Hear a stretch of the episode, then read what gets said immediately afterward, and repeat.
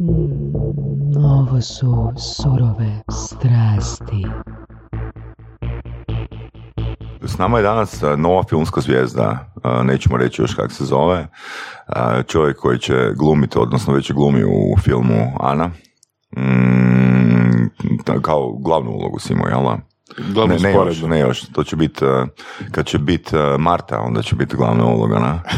I prvo pitanje koje mu želimo postaviti je koja je, mm, koja je onak najbedastija situacija koju si imao kad si intervjuira nekoga?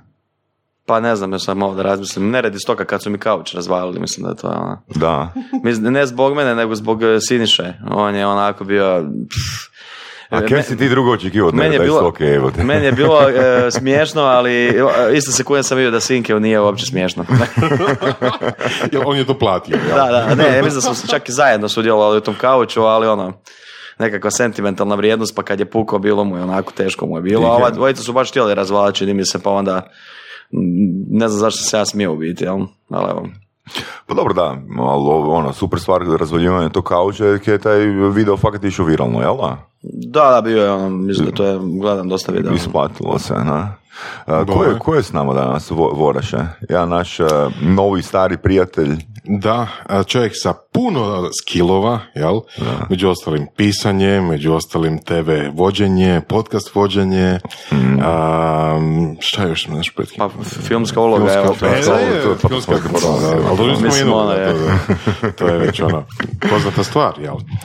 Jel to, to, ne, to je neka, em, to je neki, neka erotska drama, taj film, jel tako, Ratko? Pa što je najjače, e, moglo bi biti, da, mogla bi biti da...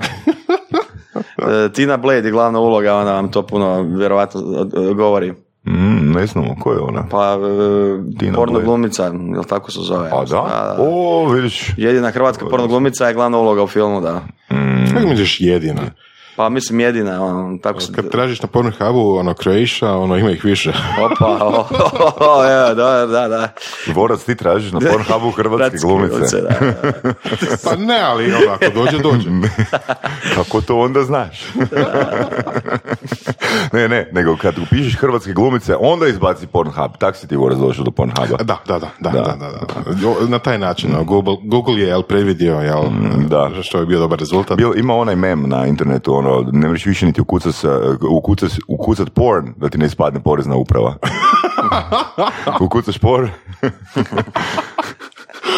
ja, mislim, da. je- ja mislim da je Ratko Martinović eh, jedan od prvih, vjerojatno i prvi podcaster u Hrvatskoj.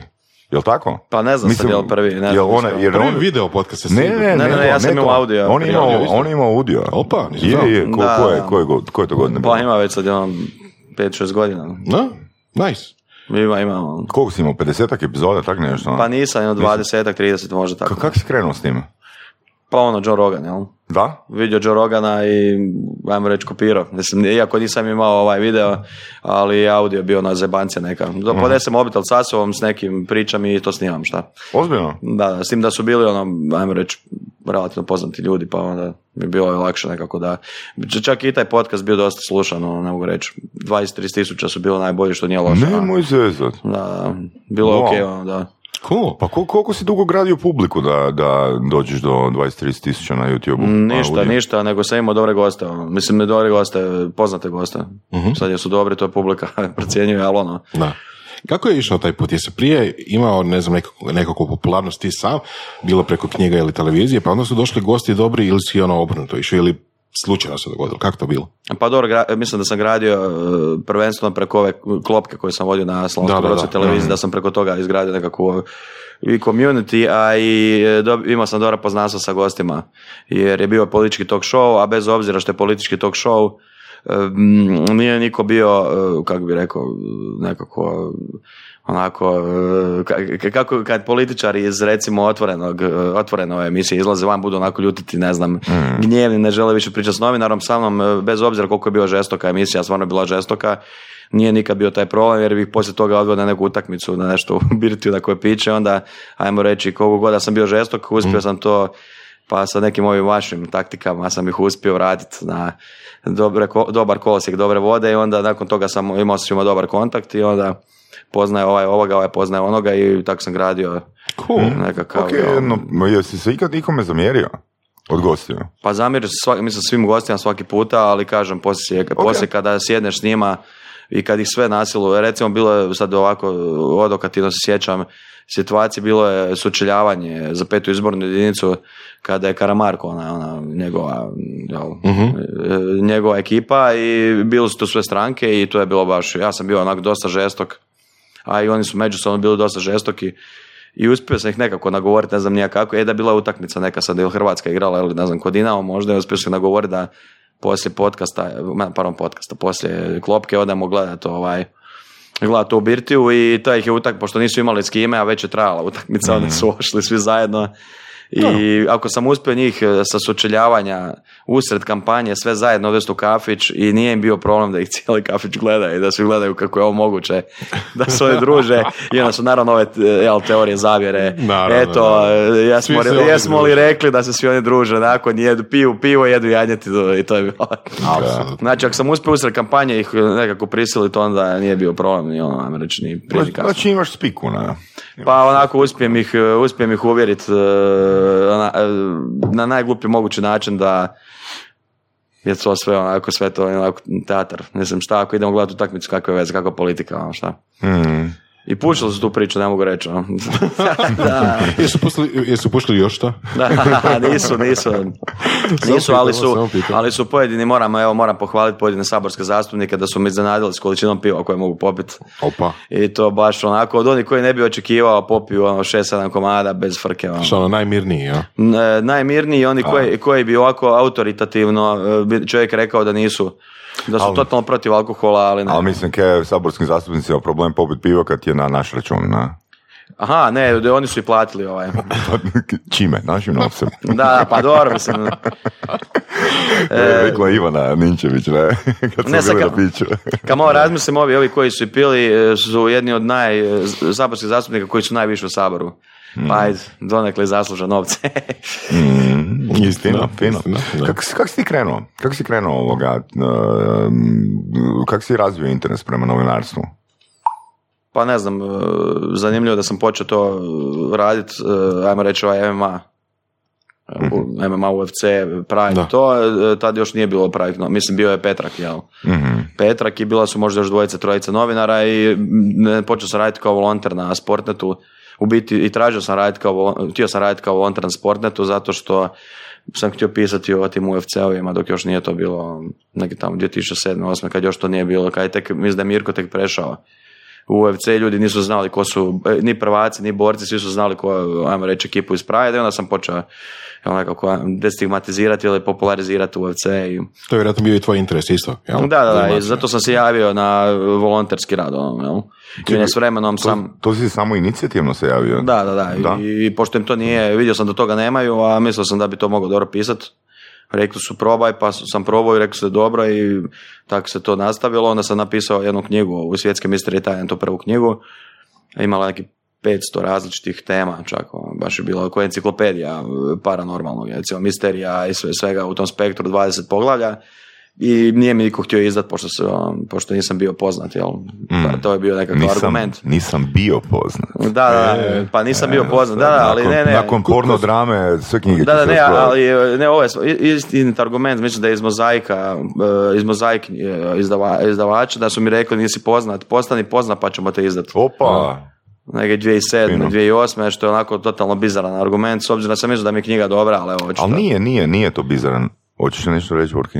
Ne, htio sam pitati ono koje godine, ali već je rekao. Da. da, da. mislim, to nije uopće bizaran argument, to je zapravo logičan argument. Iz razloga, jer ja sam htio izdati knjigu u Americi i tu sam tražio strategije kako se to radi, bla, bla.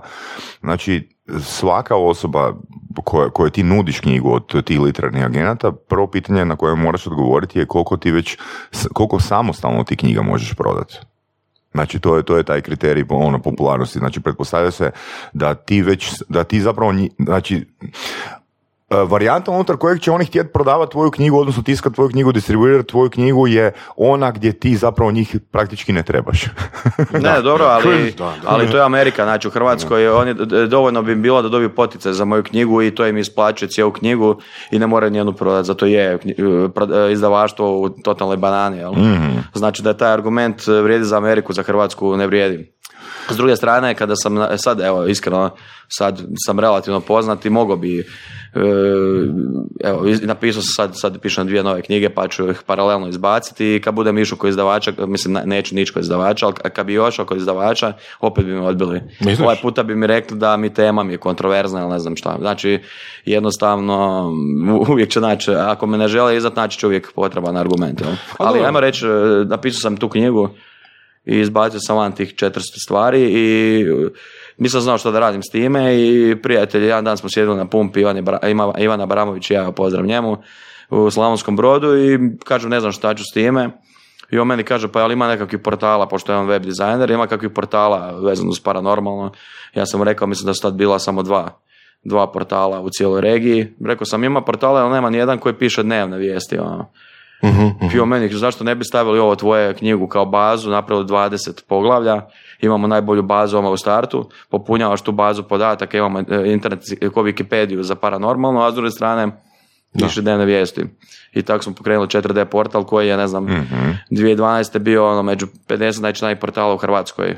Što je ono, Nice. Opa. što je ono ču- čudo neviđeno, znači jedan takav Da. portal da je ono, dobro da kasnije se to sve tad još nisu portali bili tamo 2011, 2012, nisu toliko bili jaki kao danas, danas je bi jako teško to bilo napraviti, ali ajmo reći pogodili smo Da. pravo vrijeme, pravo A mjesto. ono stvarno je proaktivan i uporan. Da, Da. apsolutno. Evo, recimo, nakon, nakon što sam pisao tu knjigu i recimo nakon kasnijih iskustava isto, šta ti misliš o paranormalnom? Ili različitim kategorijama sad treba razdvojiti malo, jel?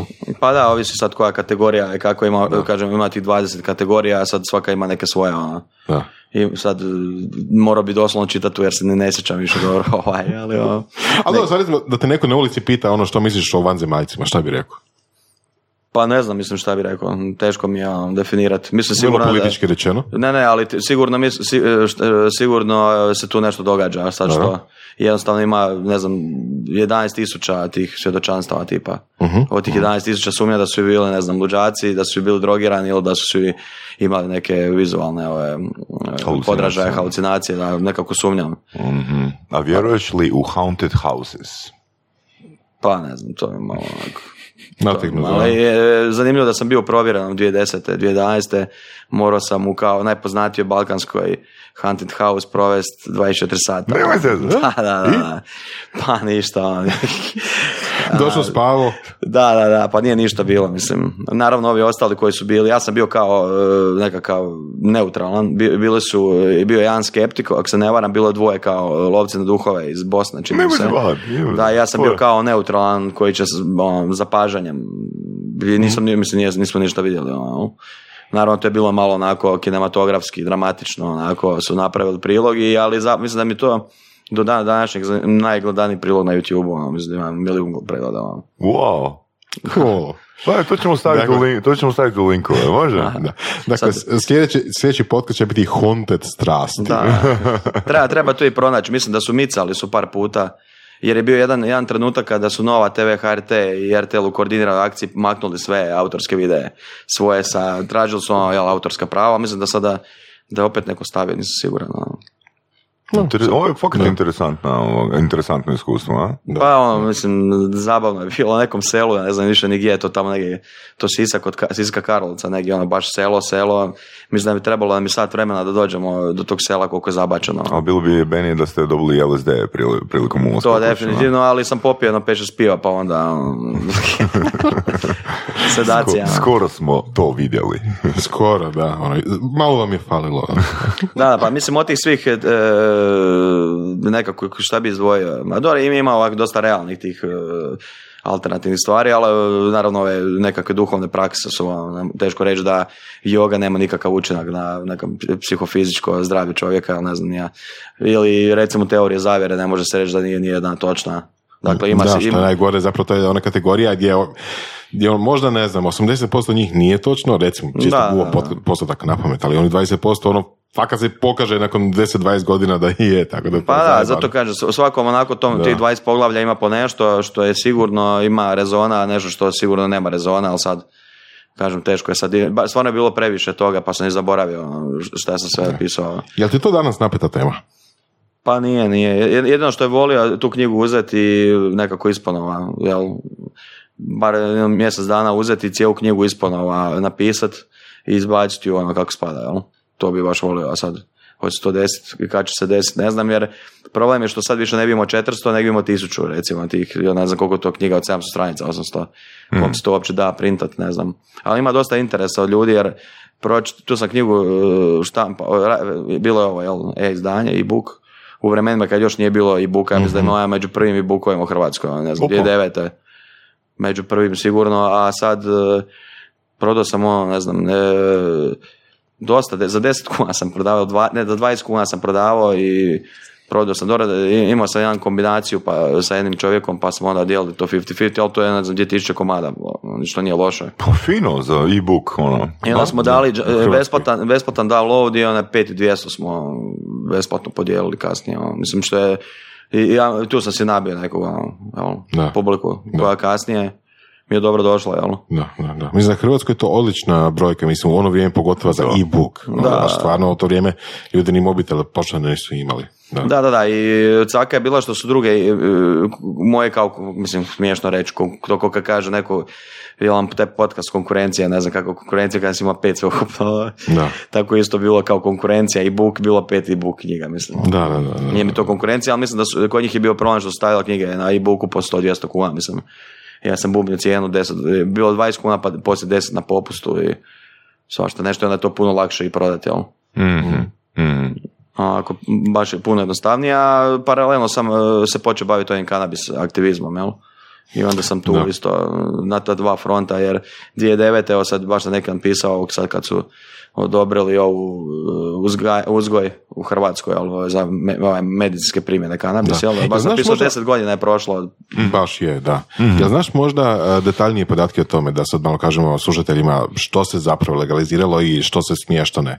Da, da, znam, znam, ovaj, pa pitaj me šta god hoćeš pa ću ti reći. Pa evo, doslovno to, što se zapravo legaliziralo? E, koji Legaliziralo se, e, pa ka- kako to kažu, pravnim osobama koje imaju e, licencu, znači to bi Ok. u prijevodu značilo da smiju to raditi nekakve ili korporacije poput Plive, ali koje su smještene u Hrvatskoj, dakle do, do sada smo imali mogućnost jedino po, mislim ne znam kakav je to ugovor, čak onako prilično monopolistički sa kan- Kanađanima uvoza, a sada će hrvatski e, pa poduzetnici Naravno. moći to raditi, ali samo oni koji imaju med- medicinsku tu neku licencu, ne znam kako to Govorac, ti imaš neku medicinsku licencu, jel? da? Doktor.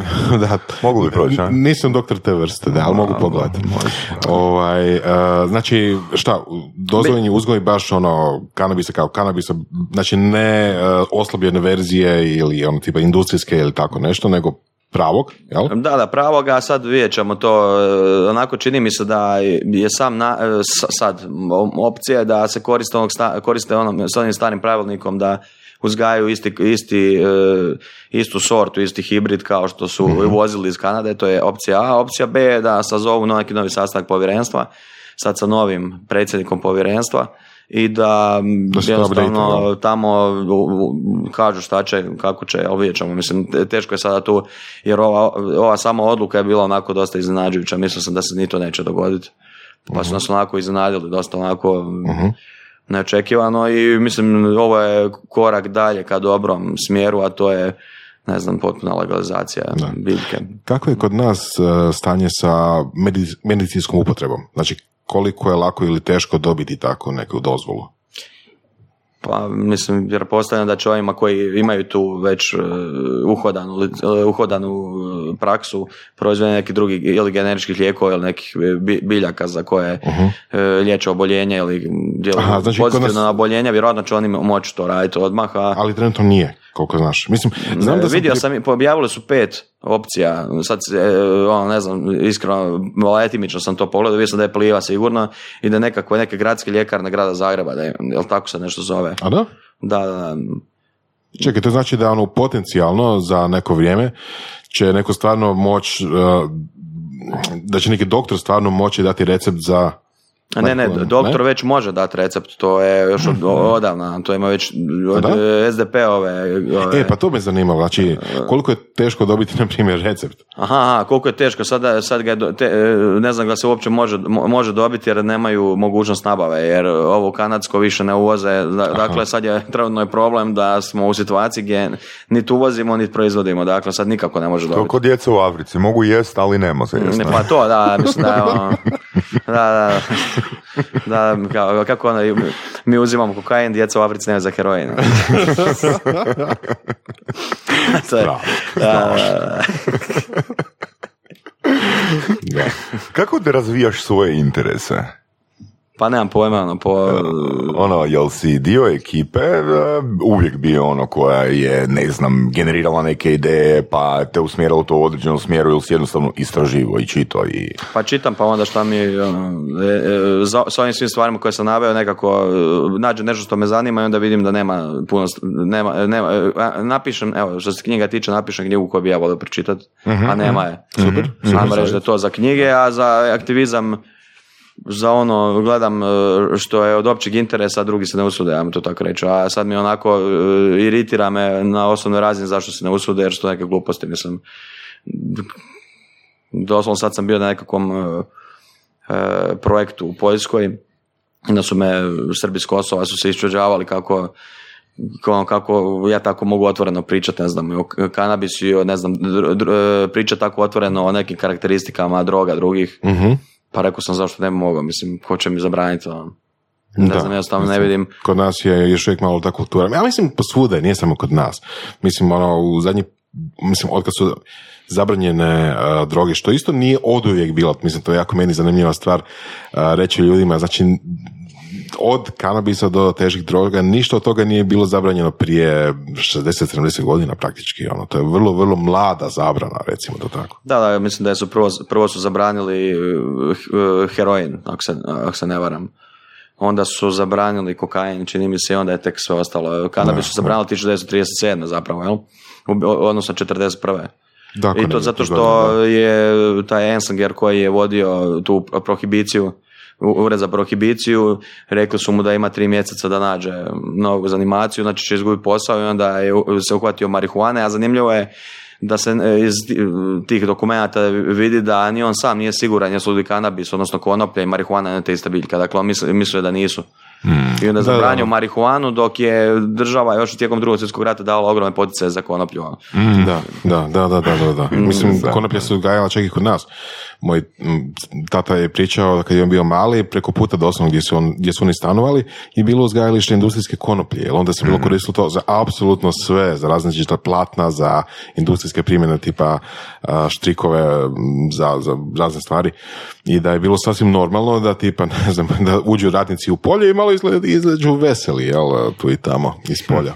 Da, Onak ispunjeni nakon napornog radnog dana. Da, da, da. da. Da, kod kod nas je bila neka caka da dobro bio je jedan određen omjer THC-a koji se mogao upotrebljavati, ali nije se to nešto striktno provjeravalo i zanimljivo da je Hrvatska u cijeloj Europi zadnja zabranila industrijsku konoplju 94. tek.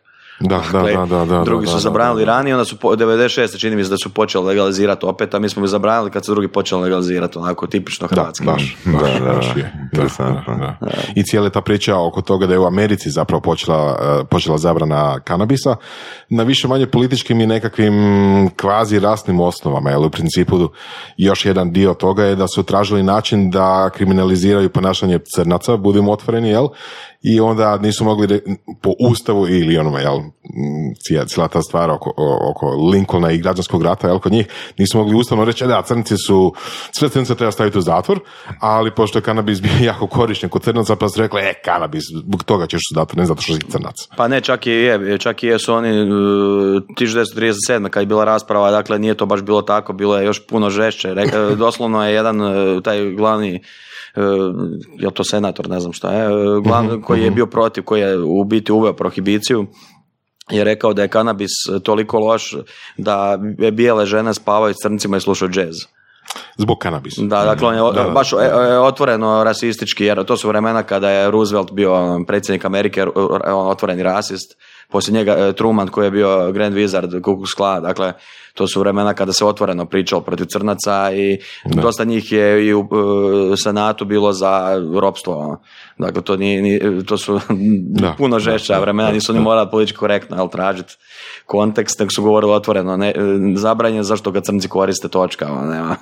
Da, da, da. Da, da. Nisu, nisu puno trebali rukavicama. Da, da, da, da. I tako ima sad danas puno tih ovaj, svjedočanstava, baš ima transkripti svih tih svjedočanstava iz, iz tog vremena i onda se vidi koliko je to zapravo smiješno, ovaj, koliko su smiješni ti argumenti, Da. ni, ništavni argumenti. Bio mi je super primjer, mislim da je tu bio San Francisco, jedan veliki grad u Americi. Ako nije San Francisco, onda, onda sam blizu tu negdje.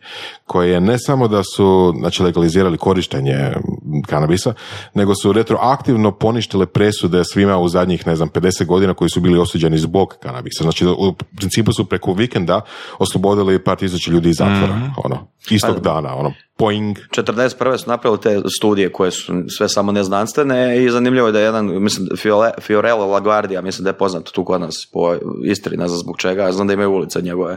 Pa on je bio tu naš. Da, moguće da da, ali evo on je jedini gradonačelnik New Yorka tadašnje vrijeme, jedini koji je odbio te znanstvene studije i rekao da dok je on gradonačelnik u New Yorku kanabis neće biti zabranjen. Dakle, on je stao sam protiv sustava, protiv predsjednika, protiv svih i evo, kažem, tek kada, se- kada je on otišao su u New Yorku napravili prohibiciju, što je evo zanimljivo. Onako, Cool, cool. I on je rekao da te njegove, te znanstvene studije mu ne piju vodu i bez obzira što su znanstvenici radili, ih je od- odbacio. Da, da. Rekao da to sa osnovne logike ne pije vodu. Da. Bio u pravu, znači kad sad kad gledamo iz ovog konteksta, to su smiješne studije.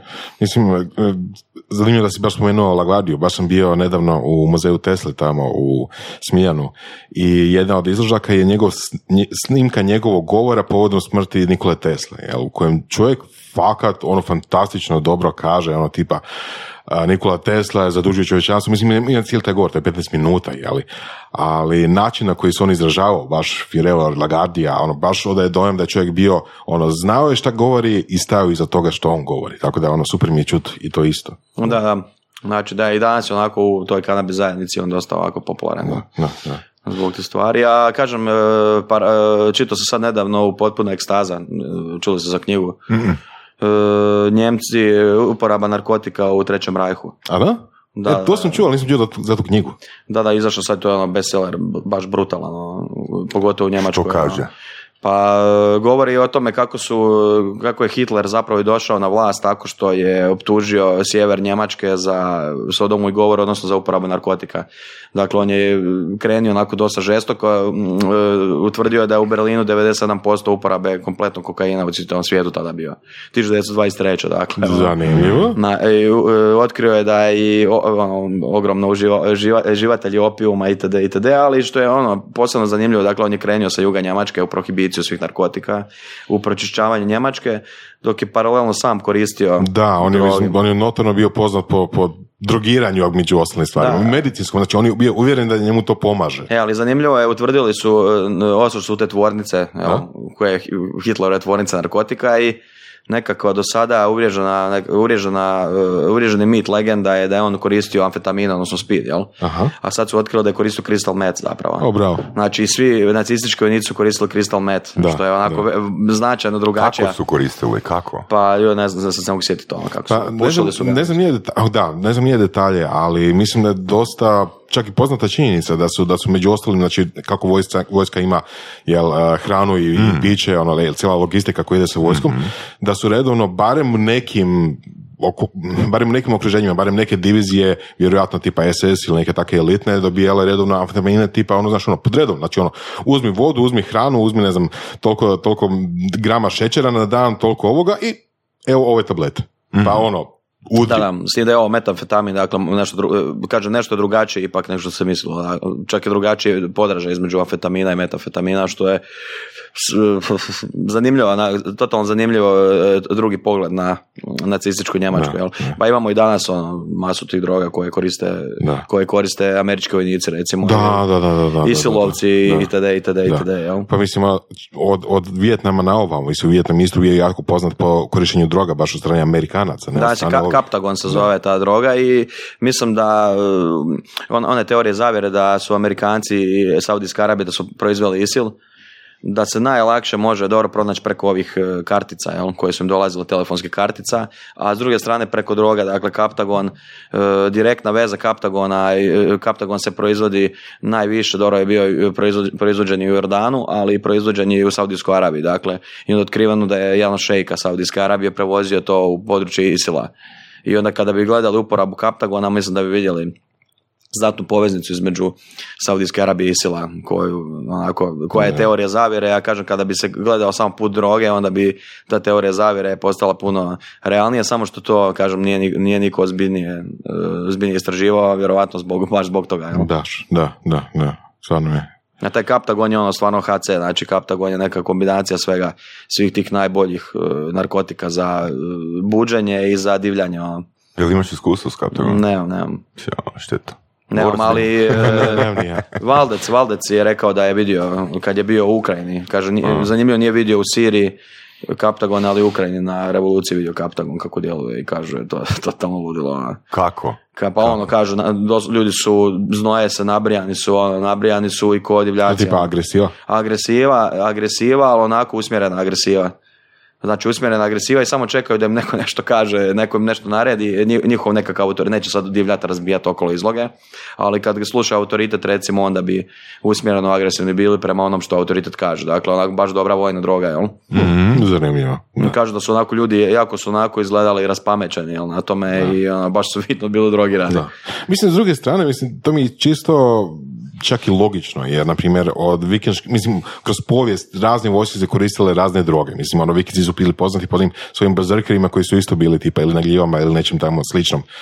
Jel, prije odlaska u bitku, ne cijela vojska možda, ali droge te, gljive teško da bi ih ne usmjerila na put na klanje i ubijanje. Da, da. ali recimo efedra, efedra, efedrin, efedra, Ba, bi, mislim, ima dosta biljaka koji, koji su korištene za ratovanje. Sveti biljaka, pa dobro lišće koke se žvakao da, da bi se ono, ajmo reći, razbudilo. Jel? Ono, lišće koke se koristilo ponajviše zbog e, namorske visine, zbog uh, ajmo reći, uh, zraka. Aha, to sam čuo, da, ekipa koja ide tamo, ne znam, po, po Andama ili Južnoj Americi, da dobije pod normalno liše koke, ono, znaš, ono, ne, ne izlasku iz aviona, evo, na žvači, da te malo ta vizinska razlika, mm. jel, ne Da, da, da, da, mislim da to treba dosta požvakat, pa onda, jel? Mogu, moram reći da ste bome interesantni vas dvojica, na?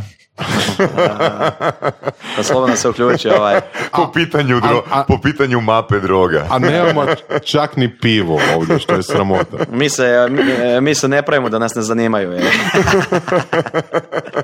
da. Bem ti. Bem ti Ratko, daj nam reci kako je uopće izgleda tvoj dan, onak imaš sto interesa, ono, koje, stvari koje te interesiraju, aktivan si, ono, di si sve? Pa ono, ne znam, ne, nemam radnog vremena, pa onda zapravo ne radim to, mislim svi da ja ne znam, na deset strana, ali zapravo nisam u biti, kužiš, kad ne radim, nemaš 8 sati radno vrijeme, onda, mm onda ti dan, da napraviš pet stvari, to ti je efektivno tri sata, četiri kužiš. Jel netko ko je tak raspršen, ajmo reći pod navodnicima, raspršen po mojim kriterijima, ima rutine? Pa teretana mi je rutina, ne znam. mm Samo teretana. Buđenje? Buđenje, kako kada, stvarno ne znam. Danas ne znam koliko se spava, pet sati možda. Znači danas sam stvarno malo spavao, ali nekad spavam duže, nekad spavam mm. Kraće. Ovi dobro danas sam imao baš ono, mm. e, dvije nepovezive djelatnosti, pa samo da se mora dići ovaj, dići razbud pod vodom. Ovaj.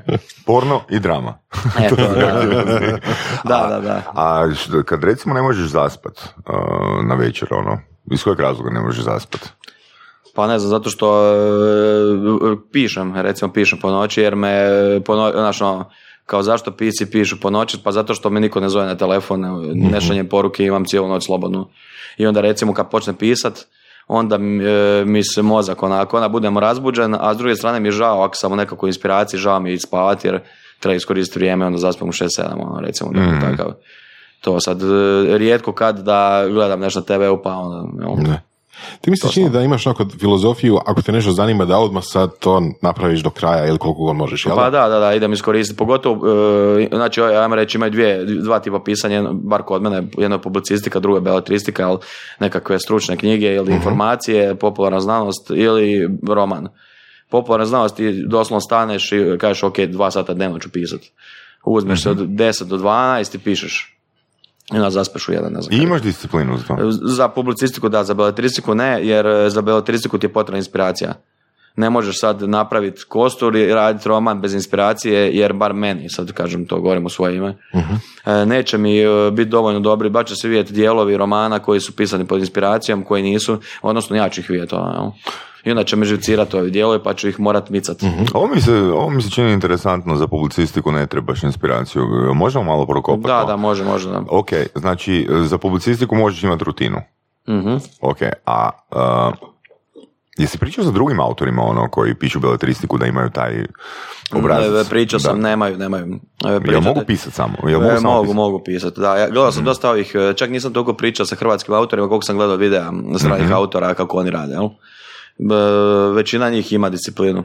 Ali, znaš, lagano ima disciplinu, evo recimo sad ću reći najpoznatijeg autora na svijetu, vjerojatno Paula Coelha, lako imati inspira, e, ima disciplinu i inspiraciju kada si ima kuću, ne znam, jednu na, na nekom, na, na- u Brazilu na neko ono, Aha, misliš 35 kao stupnjeva, ima pogled. a drugo ima, ne znam, u Alpama u Švicarskoj. I onda si e, šalta, ode mjesec i po mjesec dana tamo ugasiti si telefon i cijelo vrijeme e, ima sve dostupno, znači može se kupiti šta god hoće na svijetu jer ima 50 milijuna eura na računu i doslovno si može, znači može se hedonistički živjeti tamo, može ići, e, on voli hodati misliš po da je to bitan kriterij za inspiraciju? E, bitno je da si u komfort zoni, ajmo reći. Ili, A, ili da? totalno ne komfort zoni. Znači, ajmo reći te dvije nekako šaltaš i neka ti je e, totalno ne komfort zona Ok. super. Jer ti, e, recimo, stvara, ja, sam, ja ne mogu se uživiti osobno kada pišem nekakve emocije ako ih sam ne proživljavam. Da. I onda ti je nekad super, neka komfort zona, neka teška situacija u životu ili da se sam stvoriš teški konstrukt da bi napisao neke dobre pasuse. Ali da li ono kad uh, pišeš beletristiku, da li vjeruješ da ono da svaka stranica mora biti ona wow? Iz tvojeg kuta gledanja. Aha, e, ja se napravim, e, znači e, moj, moj roman ti ima onako, rekao bih, e, kostur i znam točno u kojem dijelu romana što želim poručiti. Ok, jer velim, postoje autori koji vjeruju da, ne znam, ako žele da knjiga ima 100.000 riječi, ajmo napisati 300.000 riječi, pa ćemo onda od tih 300.000 riječi ono jednostavno izbaciti 200.000. Aha, to ti urednik napravi, to, to, da. to ti urednik napravi, htio ti to ne htio, ja napišem 300 tisuća pa ti onda on to izraže pola. Da, jer velim, to je na neki način borba, borba sa samim sobom, ono, ne treba mi nužno inspiracije, trebam samo pisati. Pa ako to E, bude pol miliona riječi, ok, nek bude ono fantastična knjiga od 60 tisuća. E, a sad ima druga opcija koju ja primjenjujem, e, znači napravim e, duplo veću knjigu, punu inspiracije i onda mi urednik dođe, urednik evo Ivan Luc mi bio i onda on kaže ono, je, jesi ti normalno šta je ovo, jesi bio dro- drogiran dok si pisao, reži ovo, reži ovo, tu, tu, tu, tu, tu. I onda ja njemu kažem, ok, ovaj dio neću rezati jer ima nekakav moj, moju agendu, širi kontekst koji ti ne kontaš, a ne da mi se objašnjavati, a ovaj dio može jer sam stvarno zabrio i pisao sam gluposti. Pa dobro, to je ta strategija koju si spomenuo. Da, da, da. Samo, može, Da, samo što je, tu Druga- ima posrednik, da, Posrednik, urednik, da. ali svako to tako radi, osim, mislim, George R. R. Martin, on, on, On sve što napiše objavi. ja. objavi, da, i to stvarno je tako, znači, Ko, ko, ko? George Martin. R. R. Martin, ono, ono uh, Game of Thrones. Game of Thrones. A, dakle, on bez, praktički bez urednika piše knjige, on, i to se osjeti, on, Poanta je što su njegove knjige fakat debele i ono, ogromne su, mislim. i osjeti se, jer, e, e, aj ne po debljini knjige, nego pod dosta likova koji se pojavi, e, ode u digresiju, više nikad ne pojave, znači, tu se baš vidi da i boli ga briga svaka mu čast, to, mislim, Dakle, Da, dakle. ali on stvarno piše, on je iznimno, iznimno talentiran pisac, dakle, Martin šta god da piše, mislim da pisao fenomenalno, dakle, ajmo reći, njemu je lagano i otići u digresiju jer, je- jer je toliko dobar. E, Dobro, on ima publiku koja će pročitati apsolutno sve što on napiše, pa makar pisao, pisao kuharicu, što zapravo i često i napiše. Da, da, da, ali on stvarno je dobar, on stvarno je talentiran pisac, pa onda kad, kad imaš takav talent, e, možeš dozvoliti da pišeš gluposti. Da, sad, Ne, kad imaš takvu popular- kad imaš takvu popularnost, e, kad imaš takav ne, ali on je Oboje, popula- oboje. on je popularnost... ja ne mogu, zašto, zašto uopće raspravljamo o tome? Recimo, ja ne mogu izdržati njegove knjige. Ono, fakat, dobro, ne, to je sam, okej, pročitao da. sam pola prve knjige i rekao sam ono koje je ovo smeće. To je okej, To je da. fakat subjektivno. To je ok, da, ali e, druge knjige njegove su puno bolje nego Game of Thrones, dakle druge knjige su mu ono, stvarno vrhunske. E, SF, mislim da je u SF-u odličan. Da, pa Samo samo toga- priče od njega su mi bile dobro. Da, samo što ga zbog fantazija ga svi strp, guraju ga u fantasy žanra, ali SF je on stvarno vrhunski. On, on i Dan Simmons su mi ono, E, Simac, da, top, isto. top u SF-u. E, Kažem, Martina ljudi ne, ne znaju jer ga znaju samo iz ovoga, ali evo recimo on si može dozvoliti takve neke digresije, ali nema puno autora koji su to mogu dozvoliti, jel? Da. Naravno ima ovih klasičnih autora kojima su cijele knjige digresije kao što su zločini kaznajnicima. da, ono, ono, trudi se biti Dostojevski. da, e pa to da. Ali s takvim talentom, znači mislim da ne, ne raspolažem s takvim talentom pa onda moram neke druge stvari e, pogoditi kao recimo što je priča ili nešto slično ili razvoj radnje da bi zadržavao nekog da čita do, do kraja i da mu bude zanimljivo što će se dogoditi na kraju. Jel? Znači, moram napraviti konstrukciju priče da bude isto dovoljno dobra. Ne mogu samo sjesti pisati jer, ono, kažem, e, pišem e, SF pretežno i onda je, mora biti nekakav ono, punch sa pričom. Da. Kako je danas? Da li danas imaš, uh, kad pišeš SF, problem sa izdavanjem ili to ide sad ono odmah? Pa ne znam, iskreno SF kratke priče izdajem isključivo kod nas, ovo je Marsonic. Imamo SF konvenciju koju organiziramo u brodu Marsonicon i onda u Marsoniku izdajem svoje kratke priče. Druge nisam ni slao, pa mislim da nisam nigdje ni slao nikad. Pa ne, ne znam, ali su mi priče su mi onako jako bizarne i provokativne i ne znam da bi me neko baš izdao. Čak i oni koji imaju najviše tolerancije me ne bi izdali jer su mi baš ono HC priče. Zanimljivo. Iako mislim danas baš fali takvog sadržaja, jer većina ide totalno mainstream. Da, sad ova, recimo ova priča, mislim da mi, koju ću sad napisati, mislim da mi ne bi izdao apsolutno niko drugi osim moje, moje obitelji. Da, moje obitelji, da. Znači, ovo je prežestoko, pre, prežestoko. Hoćeš nešto reći o njoj ili... Pa neću, mislim da bolje da pričekam. Kak zove, kak zove priča? A sa već nazivom priča bi izdao u kojem smjeru ide, a ne, ne, ne mogu izdat, zato, ne mogu reći zato što e, bi imali, e, imat ćemo problema možda s tiskarom jer neće htjeti tiskat možda i onda moram šutiti dok se to ne izda jer baš ono, rećemo kasnije o čem se radi, nije problem. Ali... Što povogu tiskara ne bi htjela nešto tiskati? Pa, vjeruj mi da je ovo je, vjeruj mi da je ovo jako žestoko. Znači, ovo znači, je ovi stvarno, su gori od Amazona. Ovo, ovo je stvarno žestoko, da. ovo je stvarno žestoko i to je to. Jel? A imam i drugih ovaj polu žestoki priča, ali ovo, ovo je baš ono HC. Jel? Znači, ono, um, kombinacija trilera, SF-a um, i porno drame. Da, da, da. A ne, evo recimo prošla priča koja mi je bila dosta onako kontroverzna.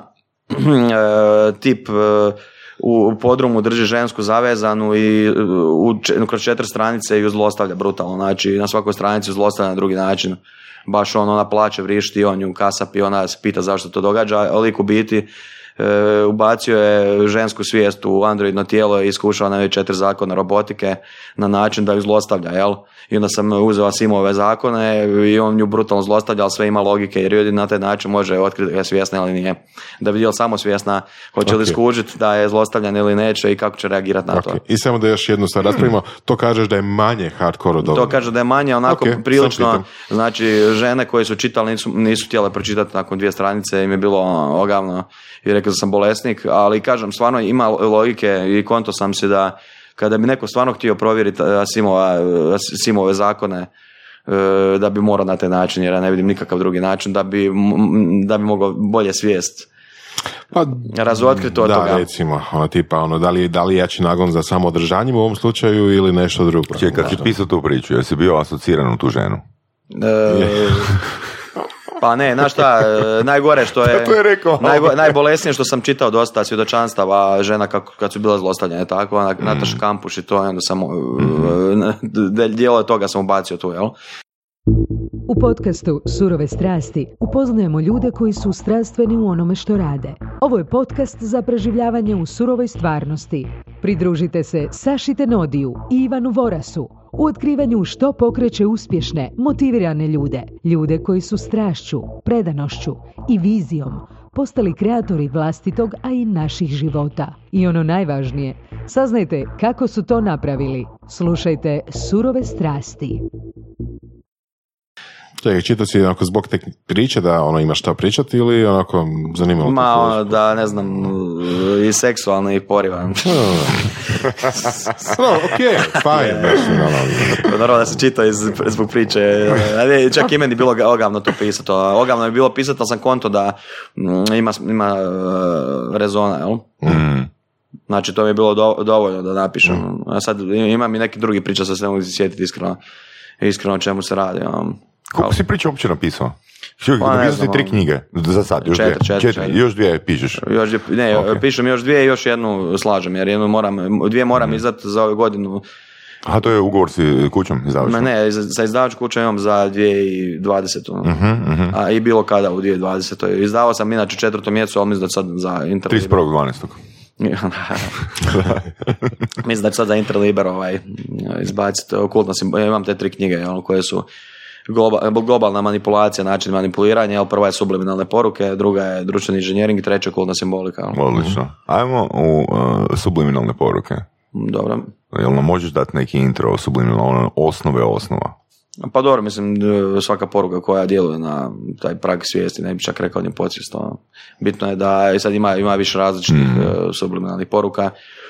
Ovo najpoznatija ova ili ili jel, e, preferencijski marketing, jel, ajmo reći, po kojima su i nastale subliminalne poruke. Recimo ako imaš nekakva dva srodna proizvoda Pepsi Cola, da na jedan ubaciš, e, pošto je cijela priča, ajmo reći, vezana uz Edvarda Bernaisa, pretpostavljam da znaju slušatelji o kom se radi i onda, e, a on je dvostruki nečak od Zigmunda Freuda, Zigmund Freud tvrdi da su dvije osnovne ljudske, ljudska nagoda, odnosno ljudski triggeri psihe, e, želja za samoočuvanjem. e, i želja za razmnožavanjem, odnosno seksom, dakle oboje, ajmo reći jedna te ista stvar, ali ok. E, I onda su zato pr- prvi koji su pro- proizvodili te subliminalne poruke su uzeli e, smrtnost i seksualnost kao nekakve ovako st- m, ne znam, e, poruke e, u postrance što stoje na nekom proizvodu ili su implementirali neku sliku vizualnu da naš svjesni um ne primijeti na prvu, ali da ju podsvjesni primijeti. Onda kad ju podsvjesni,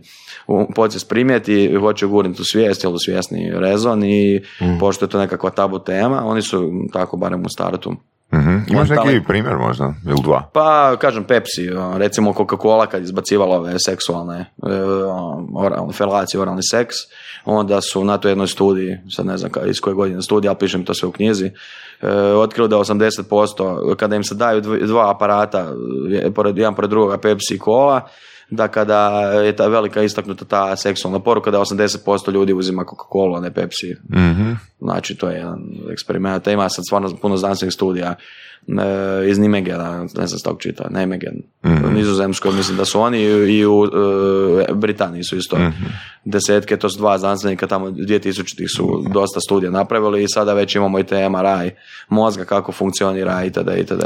S obzirom na, na teme koje te interesiraju, jel bi, se, jel bi rekao za sebe da si paranoik? Mm, ne, Ne? ne, ne, ni malo. Pa e, iskreno u ovom slučaju paranoja mi apsolutno ništa ne pomaže jer i onako neću vidjeti većinu ti stvari, znači onako neću, prepo- znači ako se neko manipulira sa mnom i onako će manipulirat i to je to. Mislim da bi postao paranoik kada bi počeo uh, paziti da neko manipulira, evo da bi postao paranoik. Mhm. A to mislim da ne, ne, ne mogu, nisam toliko glup da se utvaram da bi to ikad mogao prepoznati, pa onda mi se paranoja ne može pretjerano razviti, jel? Mm. A interes za socijalni inženjering? Pa to je ono, totalno zanimljiva tema, što ja znam. Totalno zanimljivo, ali mislim da je va- e, kod vas, što sam slušao kod vas u podcastu, da je nekakav drugačiji način to prezentirano. što- Ja sam onako više išao na politički spektar, jel? Aha.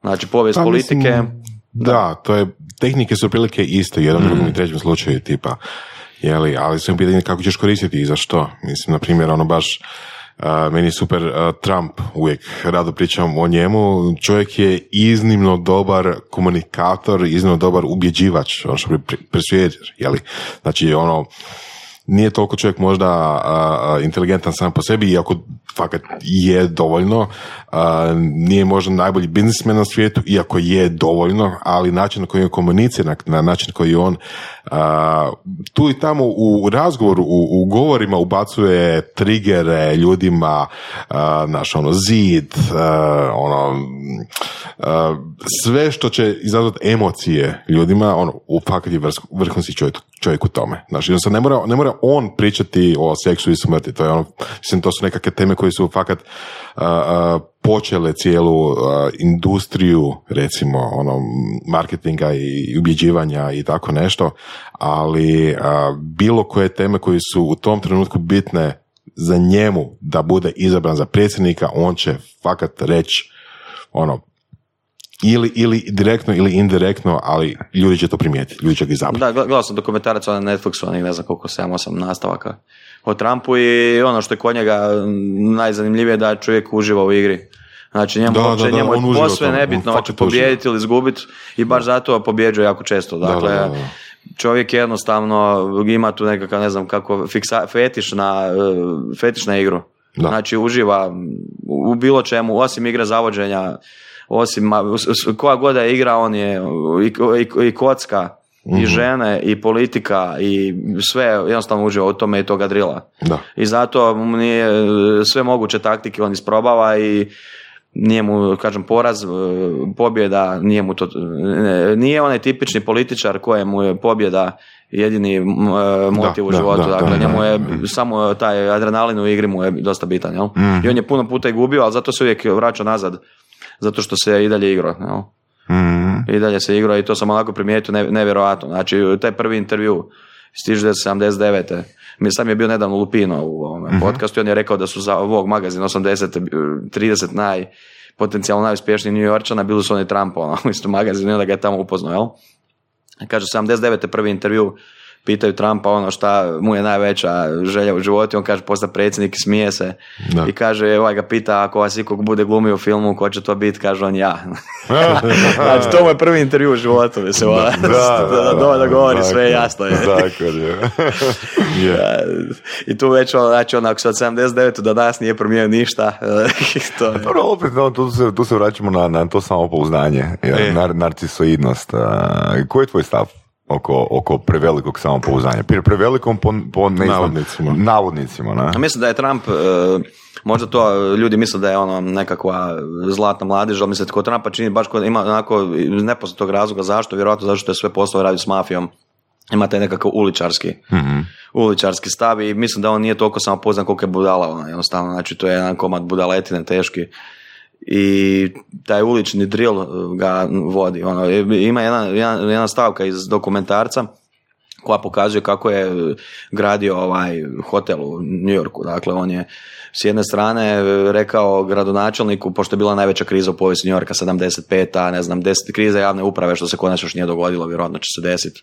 10.000 ljudi su morali otpustiti, što je ogroman bio udar na i on je došao gradonačelniku i rekao 10.000 ljudi otpušta, ja ću vam ovaj 2000 zaposliti za sekunde kao svoje radnike, da imat će dobru plaću, ali pod uvjetom da mi grad, da, da mi grad oslobodi e, svi kamata u sljedećih 30 godina od, od, od tog posla. Grad je onako rekao da ćete nam sjednicu da to smislimo i onda ti on nošao bankama i rekao grad će mi dat to, to i to, Nice. dajte mi vi bez kamate. E, to je socijalni Nice. inženjering, a? E, To lik, je tu, lik je tu odradio, u međuvremenu otišao mafiji ove obitelji, kak se zove, kak se zove obitelj, GGG. Nemam pojma.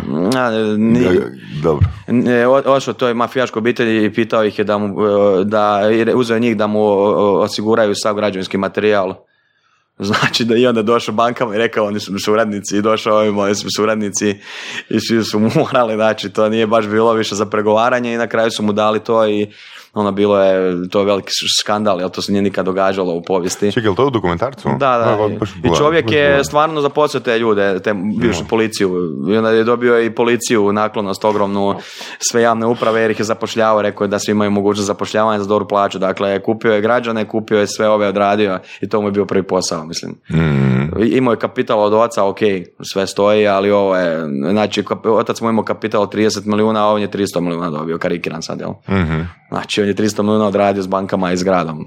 Mislim, čovjek je cijelo vrijeme igra igru i baš se osjeti da je e, blefirao do te razine da mu je bilo, bolio ga briga, hoće pobijediti, samo bilo, bilo mu je drago vidjeti da ih ima sve u šahmatu. ono. Da, da, da, da, da. Na, i onda je kasnije u Adriatic City izgubio takav isti posao i bankrotirao je, ali opet nije bio prevelik, pod prevelikom stresom i onda su ga svi zaposlenici govorili da je psihopat manijak, jer ono, nema, kao gdje mu je duša. ono.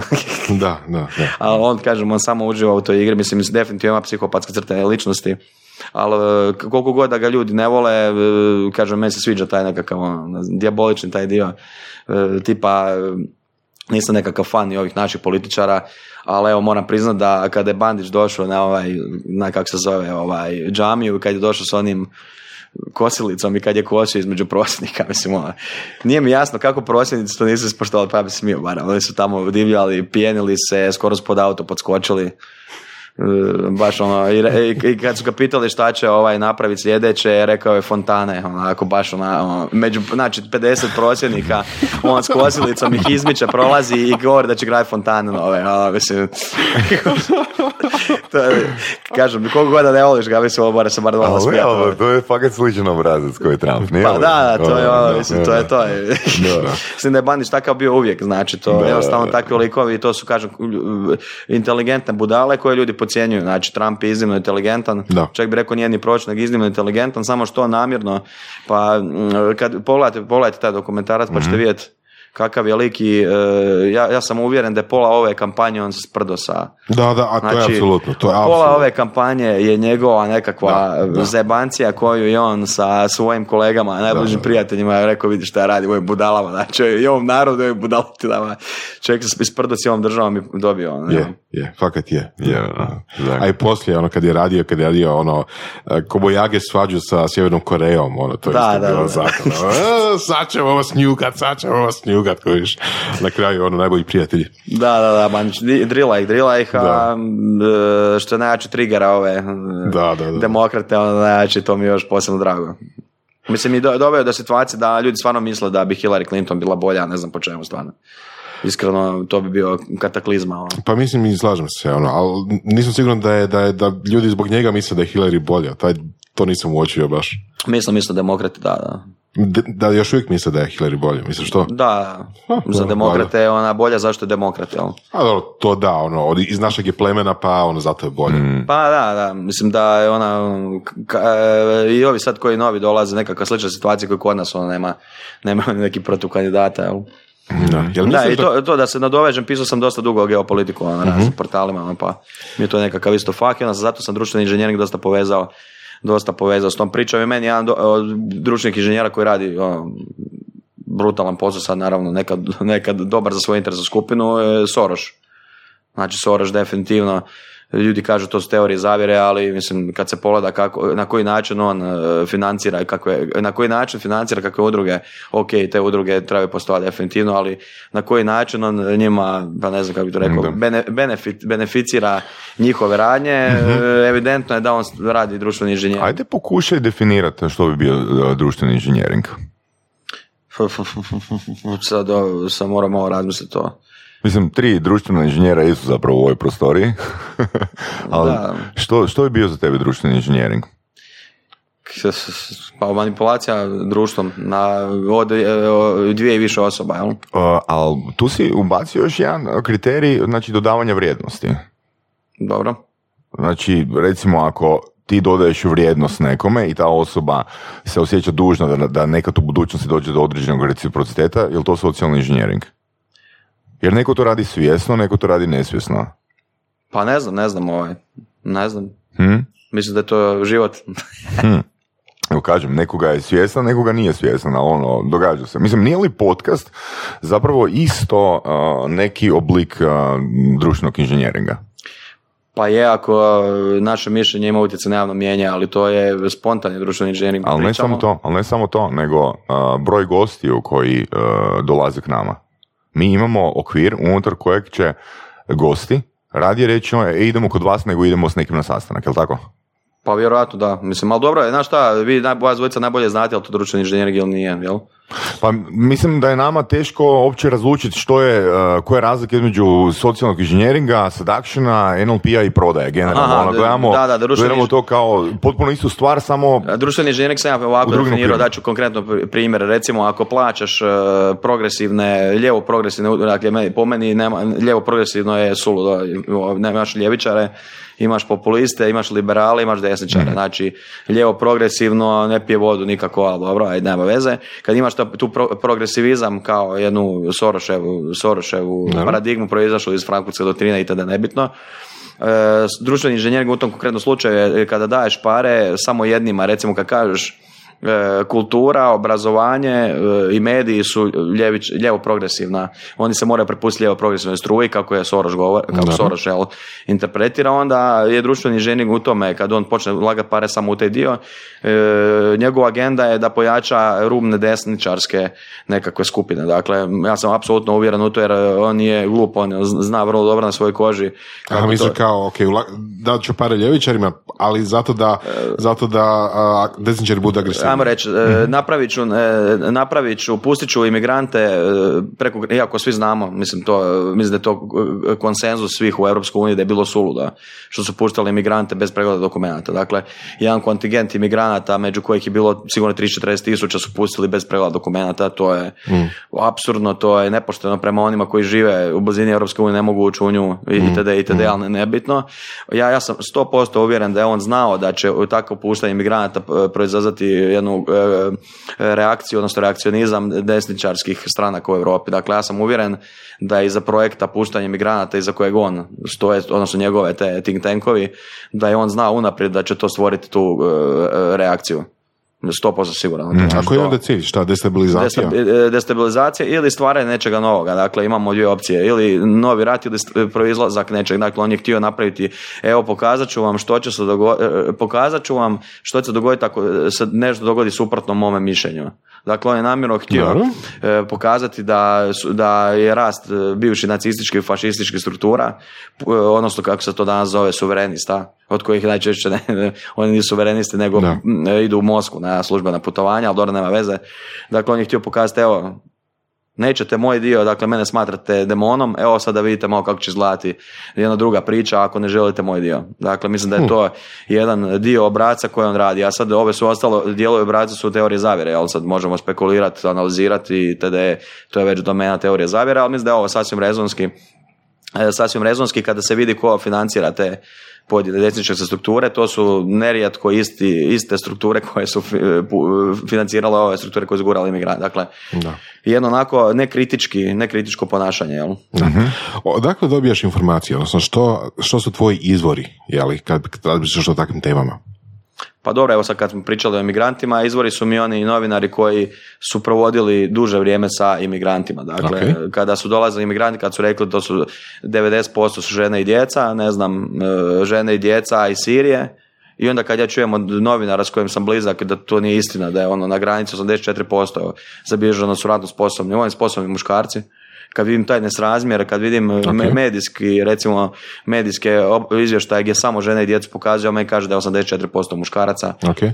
Gdje recimo takvi novinari uh, objavljuju? E, pa dobro, ovo konkretno govorimo o Hasan Diabu koji je objavio za večerni list. Uh-huh. Znači on je večerni list objavljivao među prvima u Europi, on je napravio prvi intervju sa Al-Asadom za vrijeme rata, za europske medije. E, znači, on, čovjek priča arapski tečno, bio je među imigrantima mjesec dana, pričao je s njima, razumije uh-huh. različita narječa arapskog i točno zna da, i rekao je, kaže, tu od Sirije ima 30% Sirijaca, kaže, ovo ostalo ima, kaže, Bog te pita čega svega nema, ali u to vrijeme ja sam napravio klopku, sjećam se tada 2014 i pričali smo o tome kako su već na Afganistanci, pa nas, to ja ne znam, mislim, mene su govorila samo, ne znam, sve moguće uvrede su mi govorili, sam fašist, nacist, bla, bla, bla. To je recimo zanimljivo, da. Da, ali kad se kasnije to dokazalo, niko se tu nije ispričao, ni meni, ni Dijabu, ni mhm. gostima, znači ništa, ali sjećam se točno koliko je to, koliko je to bilo, te, te progresivno lijeve strukture, koje su inače kao liberalne sebe nazivaju, koliko su bile agresivne, dakle, ono, dobro da mi su kamenovali na ulici, samo zato što imam drugačiji, drugačiji stav od njih, jel?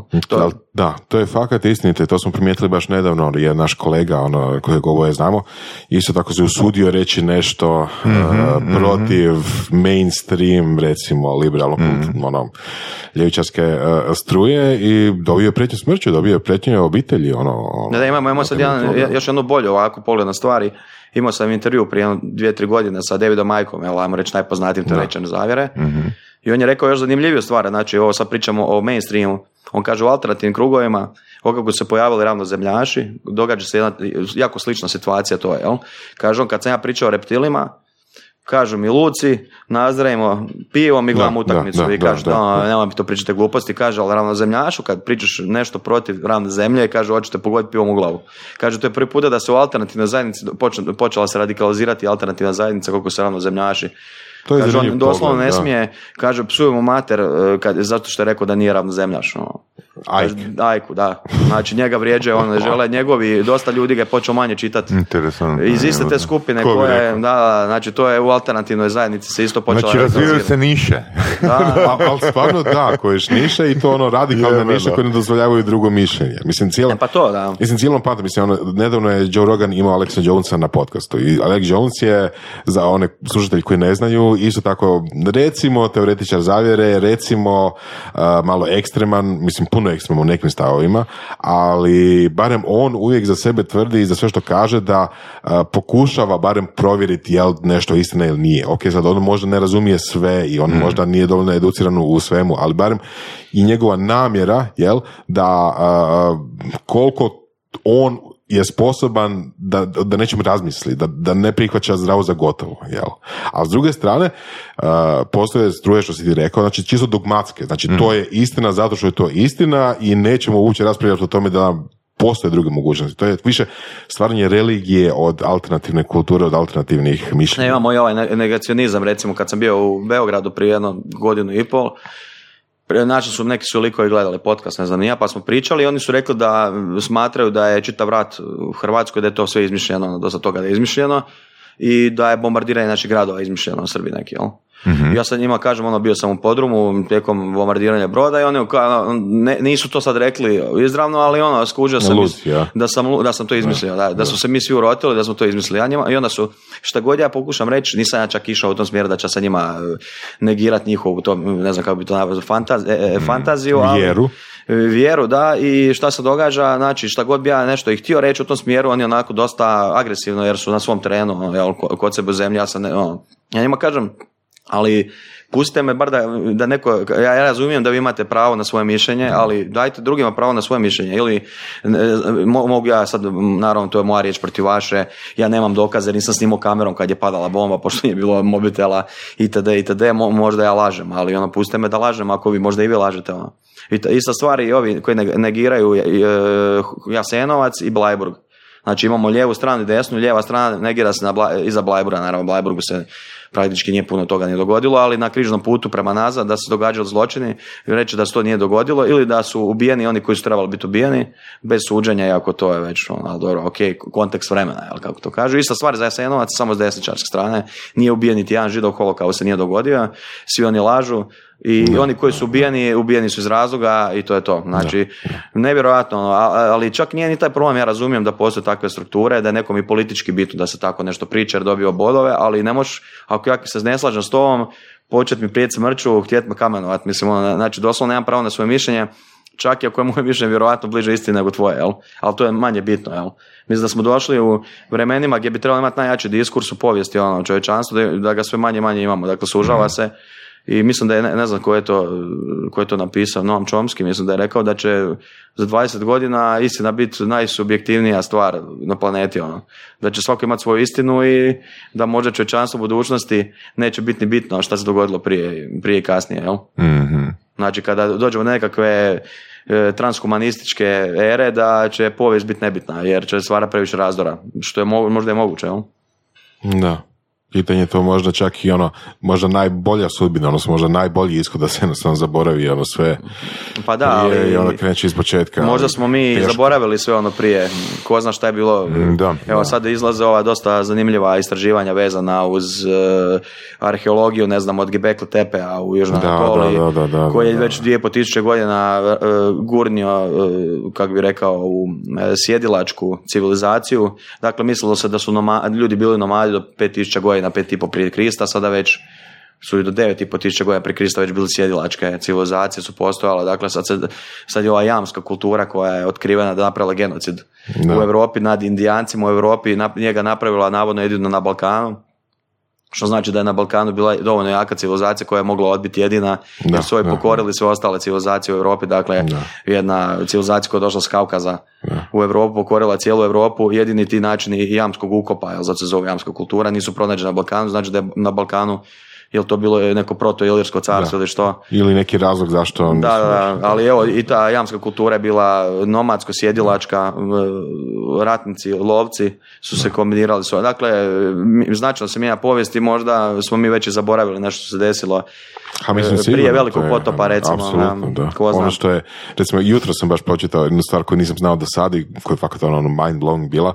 A, znači, vrsta stijene od koje je izađen vrh Mount Everesta je ono vrsta stijene koja se inače nalazi u, u moru, znači u, jel, Da.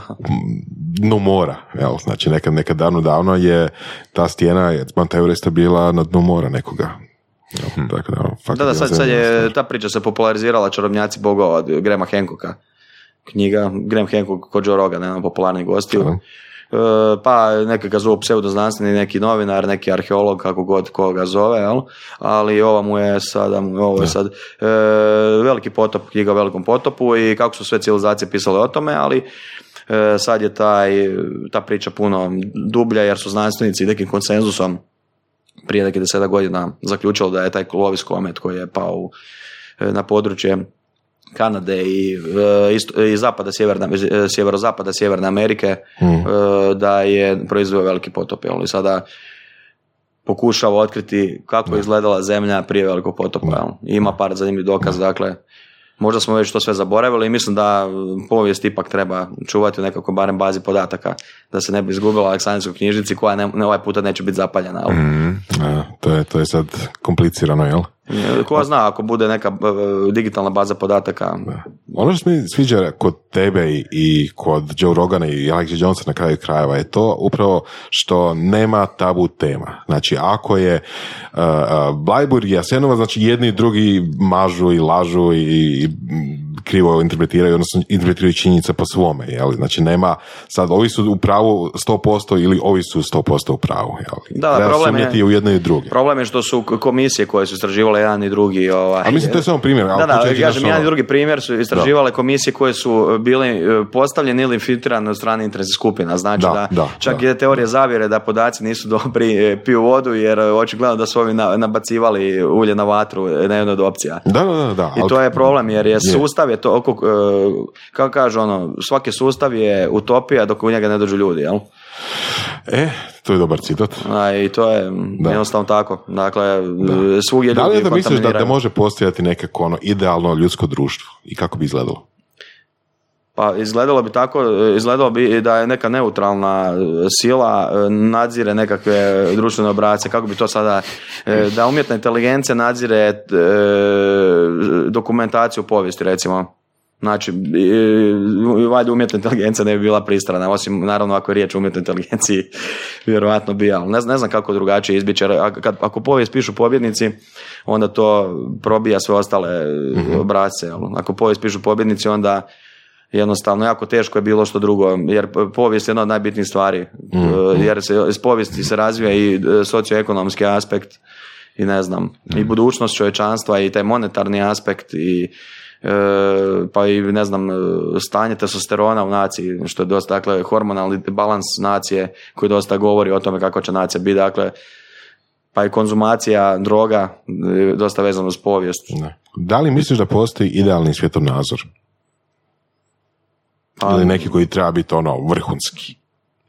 Pa mislim mogu reći svoje mišljenje. Sad ima knjiga od Paula Masona Postkapitalizam. Ok. Preporuka onima koji nisu ovaj, to, tu onda daje dosta dobro ovako ko- konstrukt kako bi to izgledalo u budućnosti, ali recimo ajmo reći nekakva kombinacija kontribucionizma kao u buntu kontribucionizma u Južnoafričkoj republici gdje je svako e, bio savršen kotačić jednog sustava i svako radio određeni dio e, svoga posla koji voli u određenom vremenskom razdoblju i onda bi dobio e, ovaj benefite iz kontribucijskog sustava, a s druge strane moneta se jedino može razbiti nekakvim replikatorom.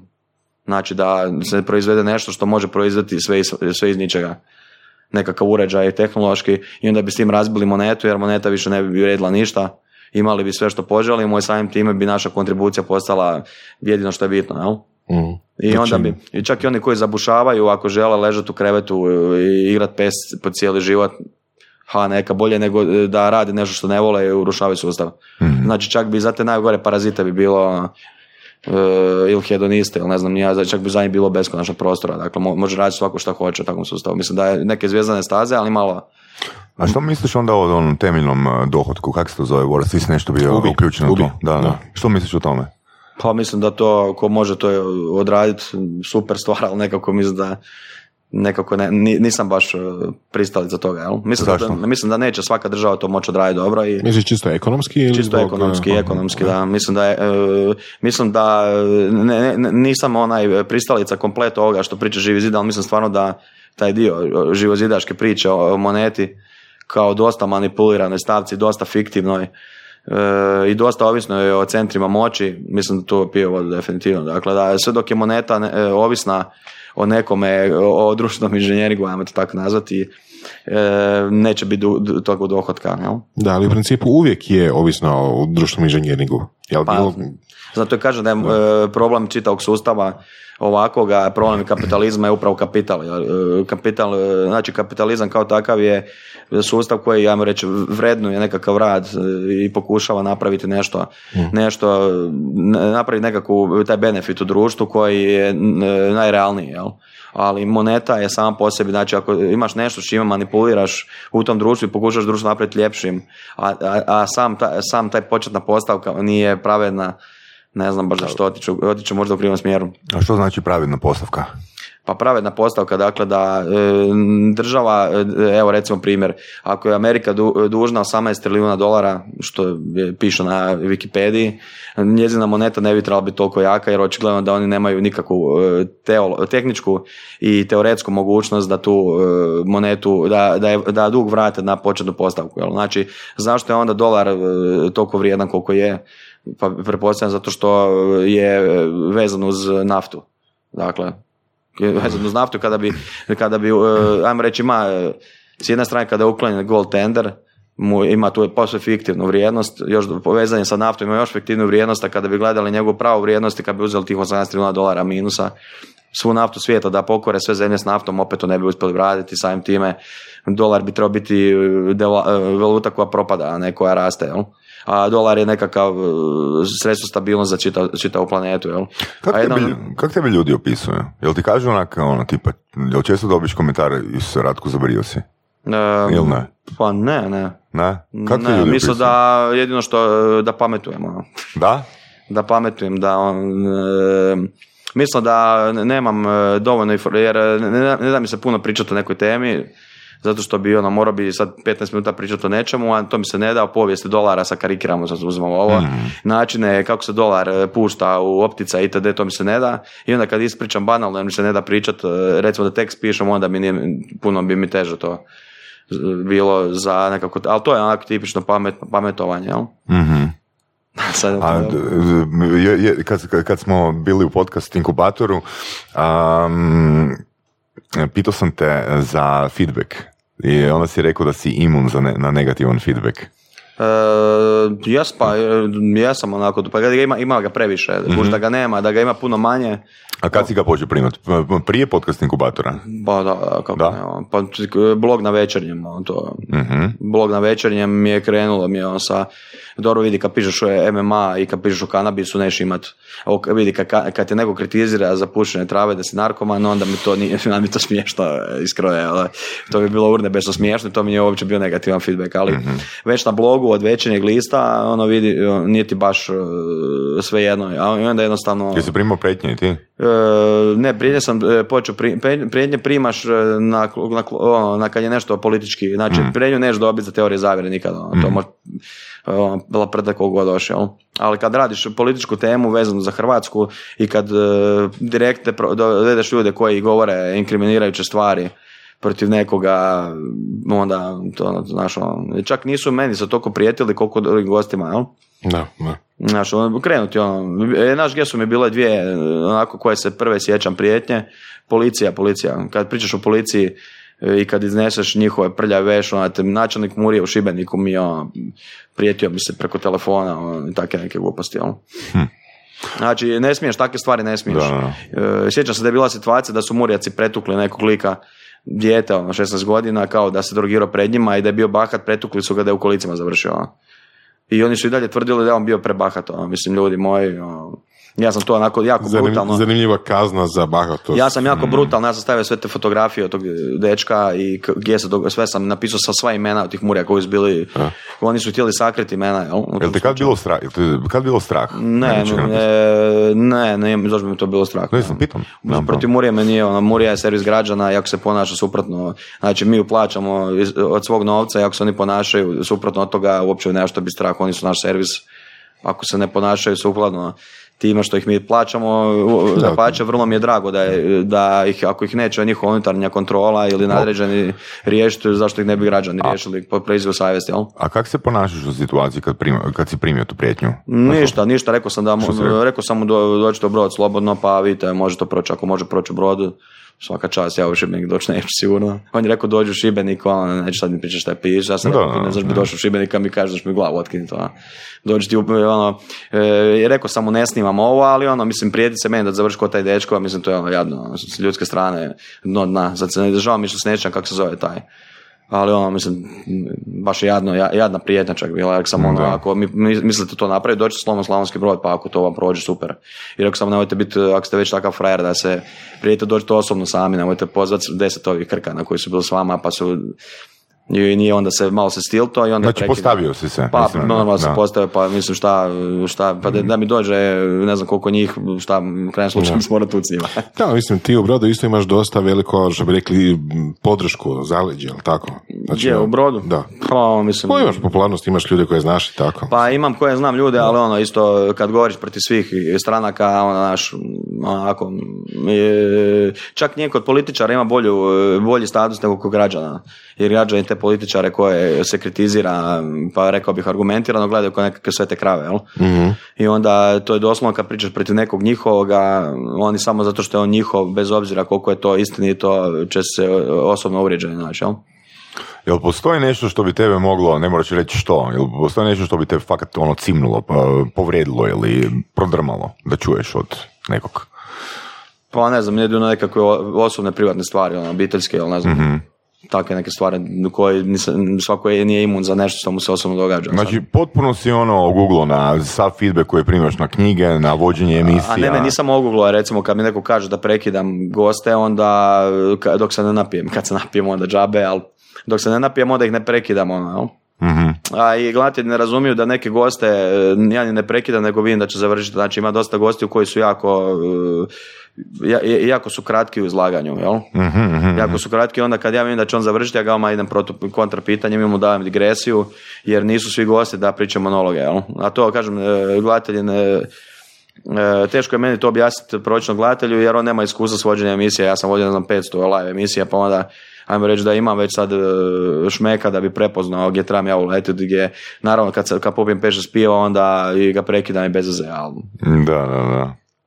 A to ti ono, većinom su ti to uvrede, neke ad hominem. Znaš kako je rekao Siniša, kaže ovoga, uh, svako malo se pojavi ona hrpa novih gledatelja koji pljuju u poradkovom načinu vođenja emisije. I onda dva mjeseca poslije toga opet se pojavi hrpa ljudi koji pljuju poradkom vođe emisije, ali oni koji su pljuvali pred dva mjeseca su se već navikli. Da, da, da, pa oni više ne pljuju. Da, da, isto, isto, isto. znači samo, ali s obzirom, jebote, ja, ja sam kad bio, pred e, manje, manje od mjesec dana, ne, to je pred mjesec dana, vama je broj pretplatnika narasao za 20% u tih uh, mjesec dana. Da, da, da. To je nevjerojatno rast, na koji evo, evo, zbog tebe i zbog... Da, zbog bedboja, zbog bedboja. Da, na, na, zašto, zašto ne odgovaram na takve kritike? Zato što sam sam e, vodio i ovo na mreži TV i na SBTV-u mm. E, i kritike da ja ne znam vodicu e, glupe jer mislim doslovno su glupe jer sam vodio takve emisije i tamo sam mogu pogledati emisije da sam bio značajno drugačiji. mm Znači ja kad hoću ozbiljno voditi, mm vodio sam sučeljavanja, ne znam, 7-8 stranaka na izborima pred publikom, znači uopće mi to nije problem i mislim da je bilo čak i ovi e, novinari koji me ne vole su to pohvalili, bilo taj način vođenja i način, koncept e, sjećam se da je bio jedna, ja sam uzeo američku jednu sučeljavanje i napravio sam komplet koncept grafike, sve živo i ovi su rekli da ona uvjerova da na jednoj brodskoj televiziji da je ono da je tako nešto amerikan, kao rekli bi e, da je amerikanizirano loše, ali u ovom slučaju bilo dosta dobro, jel? Znači da Mhm. kada hoću, kada hoću ozbiljno voditi, kada e, se obučem u dijelo karikirano, e, mogu to odraditi profesionalno, samo što ovo je podcast, mislim pa i vas dvojica znate najbolje, pa ove je zajebancije, nije ovo ništa, Mhm. sad, ništa nije ozbiljno, jel? Da. Mislim, za, zašto se truditi nešto ozbiljno raditi kad uživam u ovome i baš mi ležere, dobro je. Kažu ljudi da si nakon Bad Boya promijenio styling. Ne? Da, da, da. Ja. Ma bad boy, ja. Bog i baci. Jesi uspio zahaklat uh, koju ženu više od kad si njega imao u podcastu? Da, da, rekao sam, rekao sam uh, da sam prirodno nadaren. Obdaren.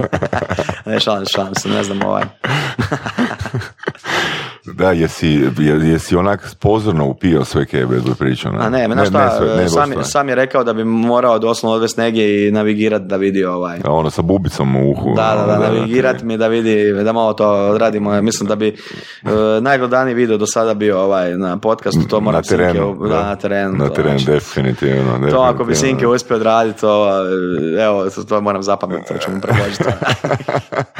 koja je, koja, koja je a, tvoja osobna vrijednost podcast inkubator projekta? Mislim, to je, govorimo jako puno investiranog vremena na razini mjeseca. A znaš šta, e, ona najveća floskula koju sam mrzio, organski mrzio najviše, imati ovaj jedan fond za mediju u Hrvatskoj koji daje najglupi, no, ne, ne najglupi, ima neki dobrih, neću sad baš kritički po svima, zove se e, medijski pluralizam. Ok. Dakle, i e, sprdo se sad više puta u klopci, jer mi nismo to dobivali. Ja sam rekao da ono, kakvi dobivaju za medijski pluralizam, da mi je drago da ne dobivam, jer su to e, ideološke emisije koje dobivaju. Znači, ideološke emisije dobivaju e, novci iz fonda za medijsku raznolikost, za ideološku raznolikost, jel?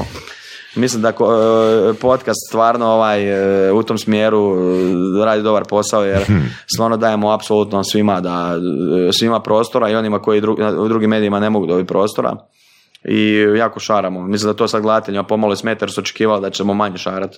Ali mislim da smo ostali dosta svoji. Petrak ide sa MMA-om.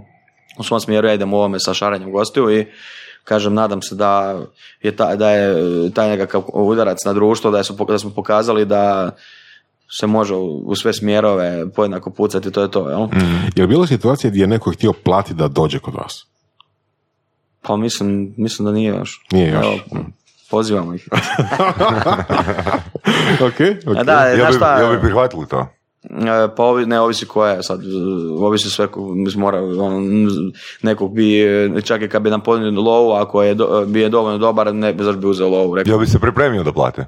E, kako misliš? Ono za intervju. E, pa ne pripremi se ja, ne, pripremi se ja nekad i A da? Da, ovisi sad koji mi, ako ne znam ništa o tom što gost, do, baš a, apsolutno Da, ništa. dobro, mislim da je Petrak negdje komentirao ono članku koji su na edukaciji ovo, objavili da se on ne priprema. Pri, da, da, ali e, znaš kako mora se pripremiti za nekog gosta o kojem ne znaš dovoljno, a recimo evo primjer gdje se pripremi svaki puta kronologija. Znači, ako ti dođe neki pjevač, pjevačica, kad nemaš pojma o njegovoj karijeri, znaš onako, evo, recimo Dira iz kolonije, znam cijelu tu kol- koloniju, neku kronologiju i ovog nakon kolonije, ali ono, ne znam sad na pamet kad je bila ova pjesma, kad je bila ona, koji su bili veliki koncerti, recimo Mile Kekin, Slavno pivo, moraš se pripremiti, ono, pročitati to, e, nekako bio, biografiju, po, prošao spotove, čisto da, da se malo prisjetim koliko su to zapravo poznate stvari koje su oni pjevali i popiše se na papir ono nekakve anegdote koje mi padaju na pamet, jel? Ajmo reći takva neka priprema za kronologiju uvijek da, a ovo ostalo ne baš, ono? Jer mislim da je os- ostalo sve mogu mogu pričati sa gostom iz glave, ali neke stvari moraš, sad će doći nam ovaj Ivica Puljak i moram s njim vidjeti te neke stručne stvari vezane za CERN i to, jel? ne mogu sad mo, baš to, ko totalna da sam pao sa Marsa, jel? Mhm. Ako postoji Mars, možda je ga. Koji ti, koji ti je onda ishod? Koji je tvoj osobni ishod vrijednost podcast inkubatora?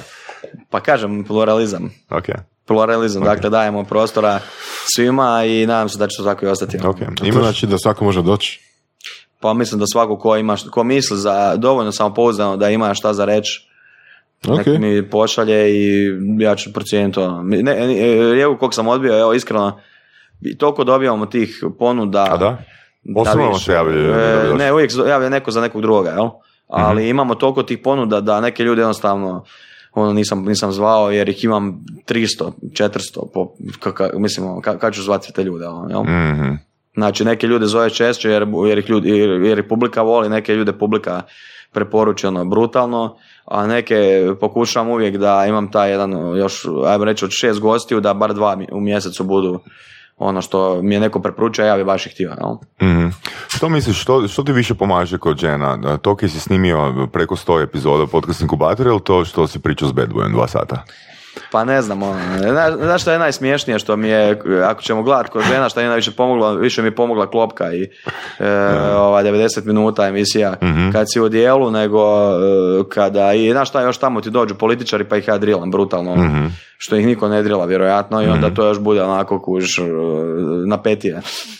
Znači, a ovaj podcast mi nije ono toliko nešto, jer kod nas je publika, ne znam, 90% muška, ono. Da. 90% muška publika, ali ono, Bad Boy je rekao da imaju homoseksualne neke ove ponude, pa onda možda ovaj... ako Bad Boy odluči u tom putu krenuti, možda ovaj... Biće biznisa, biće biznisa. Možda se čak i ja okuražim, ako Bad Boy krene, onda ću i ja.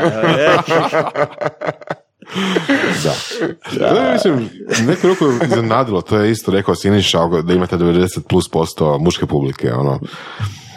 Ok, ali imate svakat raznolike goste, nije sad baš ono sad da je čisto, ne znam, fighter MMA ili, ili, ili čisto nogomet, sport, neki tako nešto. Imate razne, razne, teme. A, lagano je napraviti e, statistički, e, lagano je pronaći na e, šta, Da, da, šta da, gleda da, žena. mislim- Ne, ne, šta gledaju žena na YouTube, lagano je to provjeriti i kad provjeriš šta žene gledaju, vidiš da mi od toga apsolutno ništa ne plasiramo. Dakle, nikaka, nikakvu beauty emisiju. Evo, recimo, gdje su žene gledale najviše kad su bile dvije influencerice gosti. Gošće. Znači, Ali to je recimo- najviše ženske publike gledalo. Dakle, morao bi zvati influencerice, nekakve šminkerice, e, nekakve e, manekenke, e, modne dizajnerice bi trebalo Misliš? zvati. Da, da, da, pa to, to je na YouTube-u najgledanije. On je neka how, how, to, ono, how to ženski dio. E, M, Pa, al, mora ok, bi nekakve, kužim, kužim, nekakve ali kućanske, recimo, kućanske poslove. Pa baš. Da, nek bude u kuhinji i nek, Da, ono, nek bude u kuhinji, da, i kuhar ručak. ono. Al, ali razlog zašto mi iznenadilo je što mi imamo otprilike to cela pola, čak možda ono ne znam koji postotak više žena, ono tipa 51% ili tako. Ali je li to zbog naših seksi glasova? Ne? Očito. Ne znam, ne znam. nekratko, Ne znam koja je- ne? Ne znam koja je tajna, ali vi ne, ne, ne stavite na YouTube. Znači, YouTube je kao platforma e, specifična. Mu- muška platforma. Jako, nije muška platforma, nego je specifična. Znači, što žene gledaju i što muški. Dakle, mi smo isto e, u početku bili fulali, jer smo mi gledali Facebook, e, YouTube i Instagram kao jednu te istu. To je totalno druga priča. Znači, Facebook, Instagram i YouTube su tri različite stvari. Po navikama e, gledatelja i po svem ostalom. Dakle, ono, jednostavno... Je možda par rečenica o, o E, Pa evo, evo, kažem e, šta, šta pali na ovome, na YouTube recimo. Na? YouTube, pa to što sam ispričao malo prije, dakle, to su nekakve, ajmo reći, osnove ženskih sadržaja, a mi nudimo definitivno muške, muške sadržaje, jer ono, kažem, treba, e, čak i kad su nam voditeljice bile, to su i dalje muškarci gledali, ali to je i dalje onako relativno, relativno, ili je bio je drugi problem u biti, nažalost, što nije niko gledao, da, bilo značajno manje gledana podcast kada su, e, ne, Deja kad je vodila, ne, ali kad je Aida vodila, onda da. Znači, Deja isto, e, reći, Dejin prosjek je bio manje gledan od nas dvojice, ali i zato sa Mirkom Filipovićem, sa, e, ovim, kak se zove, s kim još, sa Ivicom Kostelićem i ekipom, znači to su bila dosta gledani, ali je opet muški, znači opet muški podcasti su je bili gledani. Dakle, Aida. Aidine najgledaniji podcasti su i dalje bili muški podcasti. Znači, ono, Misliš tipični- muški gosti? da, ne, ne, mu- muški mindset što bi rekao. Znači, e, na Instagramu opet drugačije. Na Instagramu, znači, e, pro- e, muškarci prate ove kvazi influencerice, dakle, žene koje bez Instagrama ne bi bile manekenke i ne znam, lijepo obučene i slično, a mu- e, žene gledaju muškarce koji su poznati. Znači, to recimo da kužiš. Znači, opet, e, recimo primjer mog Instagram računa, opet je muške publika 80%, 20, dakle imamo 80% followera na Instagramu su muškarci, tek 20% su žene. Zanimljivo. Znači, da li, da li im- to znači da postoji prostor za ženski podcast? Apsolutno, da. I, i čak je jako lagano. Odete na Google, ukucate e, kako bi, na engleskom kako bi izgledao ženski, šta ja treba napraviti da bude idealan ženski podcast, šta treba napraviti da žene privučeš na Instagram račun, imaju tutoriali na YouTube-u šta raditi, samo što ono, ja to ne, ne želim film raditi, to je to. Mislim, to mi je ono, Mogo bi, e, kuži, znači ti imaš točno obrace kako napraviti YouTube kanal da privučeš određenu skupinu ljudi. I to imaš tutoriale po milijun pregleda, sigurno dobro govore. Znači odlično su im ono, plusevi su im ovi, lajkovi su im ono, mm. sto tisuća, znači sigurno dobro govore. Samo što bi ja morao prostituirati sebe i promijeniti totalno svoj tip vođenja emisije, što mi se ne da. Da, bi počeo privlačiti druge, druge skupinu ljudi. Ja vodim, znači što mene i Petraka nekako, pa i Sinke, a što nas je etabliralo to što smo svoji, jel? Da, mm apsolutno. Znači, e, moje mišljenje da bi savršen ženski podcast radila žena. I pa kao što je u Srbiji. Pa kao što je u Srbiji ova, kako se zove ova, najgledaniji njihov podcast, vodi žensk, žena i sve, sve žene gledaju. Znači, to je, evo, ne kopira, u Hrvatskoj ko kopira nju, sad samo kako se zove, cura ko kopira nju, bit će na konju, jel? Evo, pozivnica ženama, neki još malo podrže podcast kulturu i, i, i nek se odvaže na otvaranje podcasta. Znaš kako sad ću ti reći, kako, kako, to izgleda, znači to je onako opera show tipa vođenja, znači... Ali je vidcast, video podcast, na? A? Video, video podcast, da, da, nije audio. Video, video, znači to je onaj džir, e, kad ja, ja kad zovem gosta imam jedno pravilo, samo da ih ne pitam apsolutno ništa o obitelji i osobne stvari, dakle, e, od ovoga do, ne znam, Karamarka, nisam pitao ništa ako je naš one afere, mogao sam ga pitati za ženu, nisam htio jer to mi je pravilo. Dok bi ženski podcast recimo bio takav da bi ona iznimno pričala o obiteljskim i e, privatnim stvarima. mm Znači, to bi bio jedan od osnovi konteksta i onda bi pokušala iz njega izvući neke stvari koje se ne znaju o njegovim obiteljskim stvarima, ja recimo o tome uopće ne pričam. I to mi je prvo pravilo mogu vođenja emisija. Jer ne želim biti šund žuta štampa. Ako ću raditi ću biti noćna mora, malnar, da mi ljudi zato ismijavaju, nego da me ljudi govore da sam ono žutilo, ne znam, mm. ko neki ti ovi... Dakle, ima, ima, ima prostora za diferencijaciju, čak i da su potpuno isti gosti, ono, da, stil vožnja i uh, muško, žensko, znači razlike u mindsetovima, ima prostora za ima.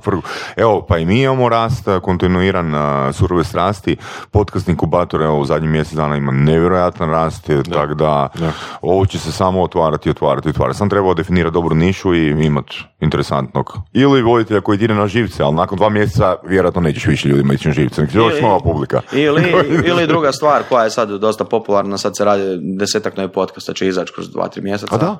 E, poznate medijske kuće i bogataši ulažu brutalno lovu. Ne, u Hrvatskoj? U Hrvatskoj, da. Da, da, i kad oni upulupaju pare, pa što neće, pa e, koliko Džumbus od 24 sata ima 6-700 tisuća subscribera. Dobro, to nije podcasta još, ali mislim da je stole već krenio, nešto u mm smjeru stoka. I sad će krenuti, bit će sportski podcast od jedne televizije, neću ih reklamirati gdje će uzeti ono najjače goste sve i ulupat ne znam, milijun kuna. I kad to lupaju, mislim da će jako brzo ali to će biti ono neki unificiran ono format i dalje. Neće biti ono podcast Vibra, podcast e, ono... Vidjet ćemo, vidjet ćemo. E, e, pokušala je, ako se ne varam, e, Hanza Media je nešto pokušala, pa su mm. nešto kratko izdržali jer je bio ovaj, ne znam, smije psovat ko vas. ne. Pa ono, htjeli se jebati, a ne, ne uđe, jel? znači, onda nije taj podcast dobro zaživio, jel? Nije podcast, onda su ga maknuli jer je bio problem što su uzeli poznate voditelje koji su poznati po njihovom, ne znam, informativnom programu ili po, i taj čovjek ne može psovat, mora i dalje biti pristojan, mm znači ne može po pivo, ne može zapaliti, ne može ništa jer bi ga ljudi počeli hejtati na njegovom pri, e, da, što bi moglo biti razlika. Da. I tu je veliki problem bio. Dok, kažem, Joe Rogan je baš tu napravio taj e, odmak. E, ko što sam ja, recimo, ja sam vodio klopku kad sam počeo voditi podcast i ono, ono nisu, nisu mogli vjerovati da, da. Total, znači, e, bili su, meni je prva publika nama na podcastu je bila moja publika Sklopke koja je bila u šoku šta ja radim. Mm-hmm. I šta mi još, što sam ja poludio, ono. Znači, mislim da se to je Joe Roganu dosta, iako je njegov, mm. on preko Fear Factora i neke druge stvari. Da, da, već, bio poznat. Da. Već bio poznat, a i čak je bio dosta ležeran i onako zajebant, ali mu je isto to bila prvotna publika koji su gledali ovaj lud totalno, počeo pričati o drogama, on poludio totalno. A zamisli kad, e, kad, je u Hrvatskoj, kad sam ja vodio politički talk show i suočeljavanja kod sebe i sad on počeo pričati o drogama. Ono, Inače, baš sam neki dan gledao na trencima um, kako stojimo, kak stojimo pod, po, pojam podcast, podcast inkubator, surove strasti. Joe, Joe Rogan je onak nekoliko puta jači od nas e, kao pojam pretraživanja u Hrvatskoj. U Hrvatskoj, A? da, da. Bože, Da, fantastično. da, pa no- ali no- to, fantastično, je, da. to je normalno. Da. Ali, mislim, e, šta god mi htjeli reći, na kraju dana e, gosti su najbitniji, a on ima najbolje goste od nas i to je to. Mhm. I e, što je, evo, zanimljivo je jedna, ovako isto, jedan ovako interni podatak, e, neko ponašanje hrvatskih i srpskih gledatelja. Dakle, nas stvarno puno gledatelji iz Srbije gleda, ono, pa 50% bi rekao čak, možda nešto manje, 40%. I on, značajna razlika u ponašanju hrvatskih, dobro, srpskih gledatelja ima više, puno više Srba gleda YouTube, Hrvata, malo se mijenja situacija, ali ni, ni blizu tako dramatično kao što bi neko rekao. Dakle, srpski gledatelj će gledati naš podcast sa svakim gostom jer on procjenjuje jer nam daje nekakvu pravu autoritet da e, je taj gost dovoljno dobar gost da ga on pogleda i zanima ga šta će taj gost reći. jel? Balkan Info, slična priča, kogoda da Balkan Info dovede, taj gost će biti gledan, a s druge strane oni koji su zanimljivi će ih e, njihova, njihov community gurati preko Facebooka, reće gdje ste ovog našli svakam, u Hrvatskoj ne, hrvatski gledatelji će gledati poznate, poznate goste, makar bilo loši podcasti. A ove najbolje, neko najbolji, evo recimo primjer Bad Boya. Bad Boy ima 7000 pregleda i kad smo objavili ove urnebesne e, klipove, Da. već ima 30 tisuća, zato su e, klipovi su bili po 50 tisuća pregleda. Da, da, da. Pregleda i onda su ljudi vidjeli šta je ovo i pogledali su podcast. Dakle, od trenutka kad smo izbacili klipove, 7000 tisuća skoče na 30. Mhm. Da. I raste, raste, raste, raste, raste. I e, zanimljivo kod Petraka, e, gosti e, budu brutalno gledali, gledali kroz prvo dva tjedna, ono, brutalno, brutalno, dok moji tek kroz neko vrijeme određeno e, se gledaju. Dakle, na početku budu slabiji, onda se neki pojedinci se, ko Goran Šarić, recimo, sa početnim 12 tisuća, sad već ima 110 tisuća, jel? Dakle, rastu kroz određeno, određeni vremenski No, kontekst. to jel? samo znači da ima nade i za naš podcast u podcast inkubatoru. Ok, mi smo ispod 10 tisuća, na? Ma, bit će to, pa. Da. Kažem, samo e, bitno vam je, to, zato, zašto vam to govorim, zato što možda vaš, e, vaš problem, odnosno naš, vaša najveća vrijednost je vaša najveća mana kada se gleda publiku, a to je da dovodite iznimno kvalitetne goste, ali ti gosti nisu poznati. ono. E, točno, baš sam gledao na Google Trendsima, to je istina. Znači, e, ti gosti ili su ekstra poznati, pa onda ne mogu nas izguglati, nego smo na nekoj trećoj četvrtoj stranici, ili nisu, e, e, ne googlaju ih ljudi jednostavno. Da, ne? da. Ali Pa opet, velim, naša neka, na- naša neka vrijednost je prvenstveno naša osobna, kje mi možemo naučiti iz gosta. Želimo naravno da raste slušateljstvo, ali nismo ono super ekstra ono, opterećeni s tim. I... Pa dobro, vaš, vama je community, jačanje community, a vaš core community je ono najbitnija stvar. Je.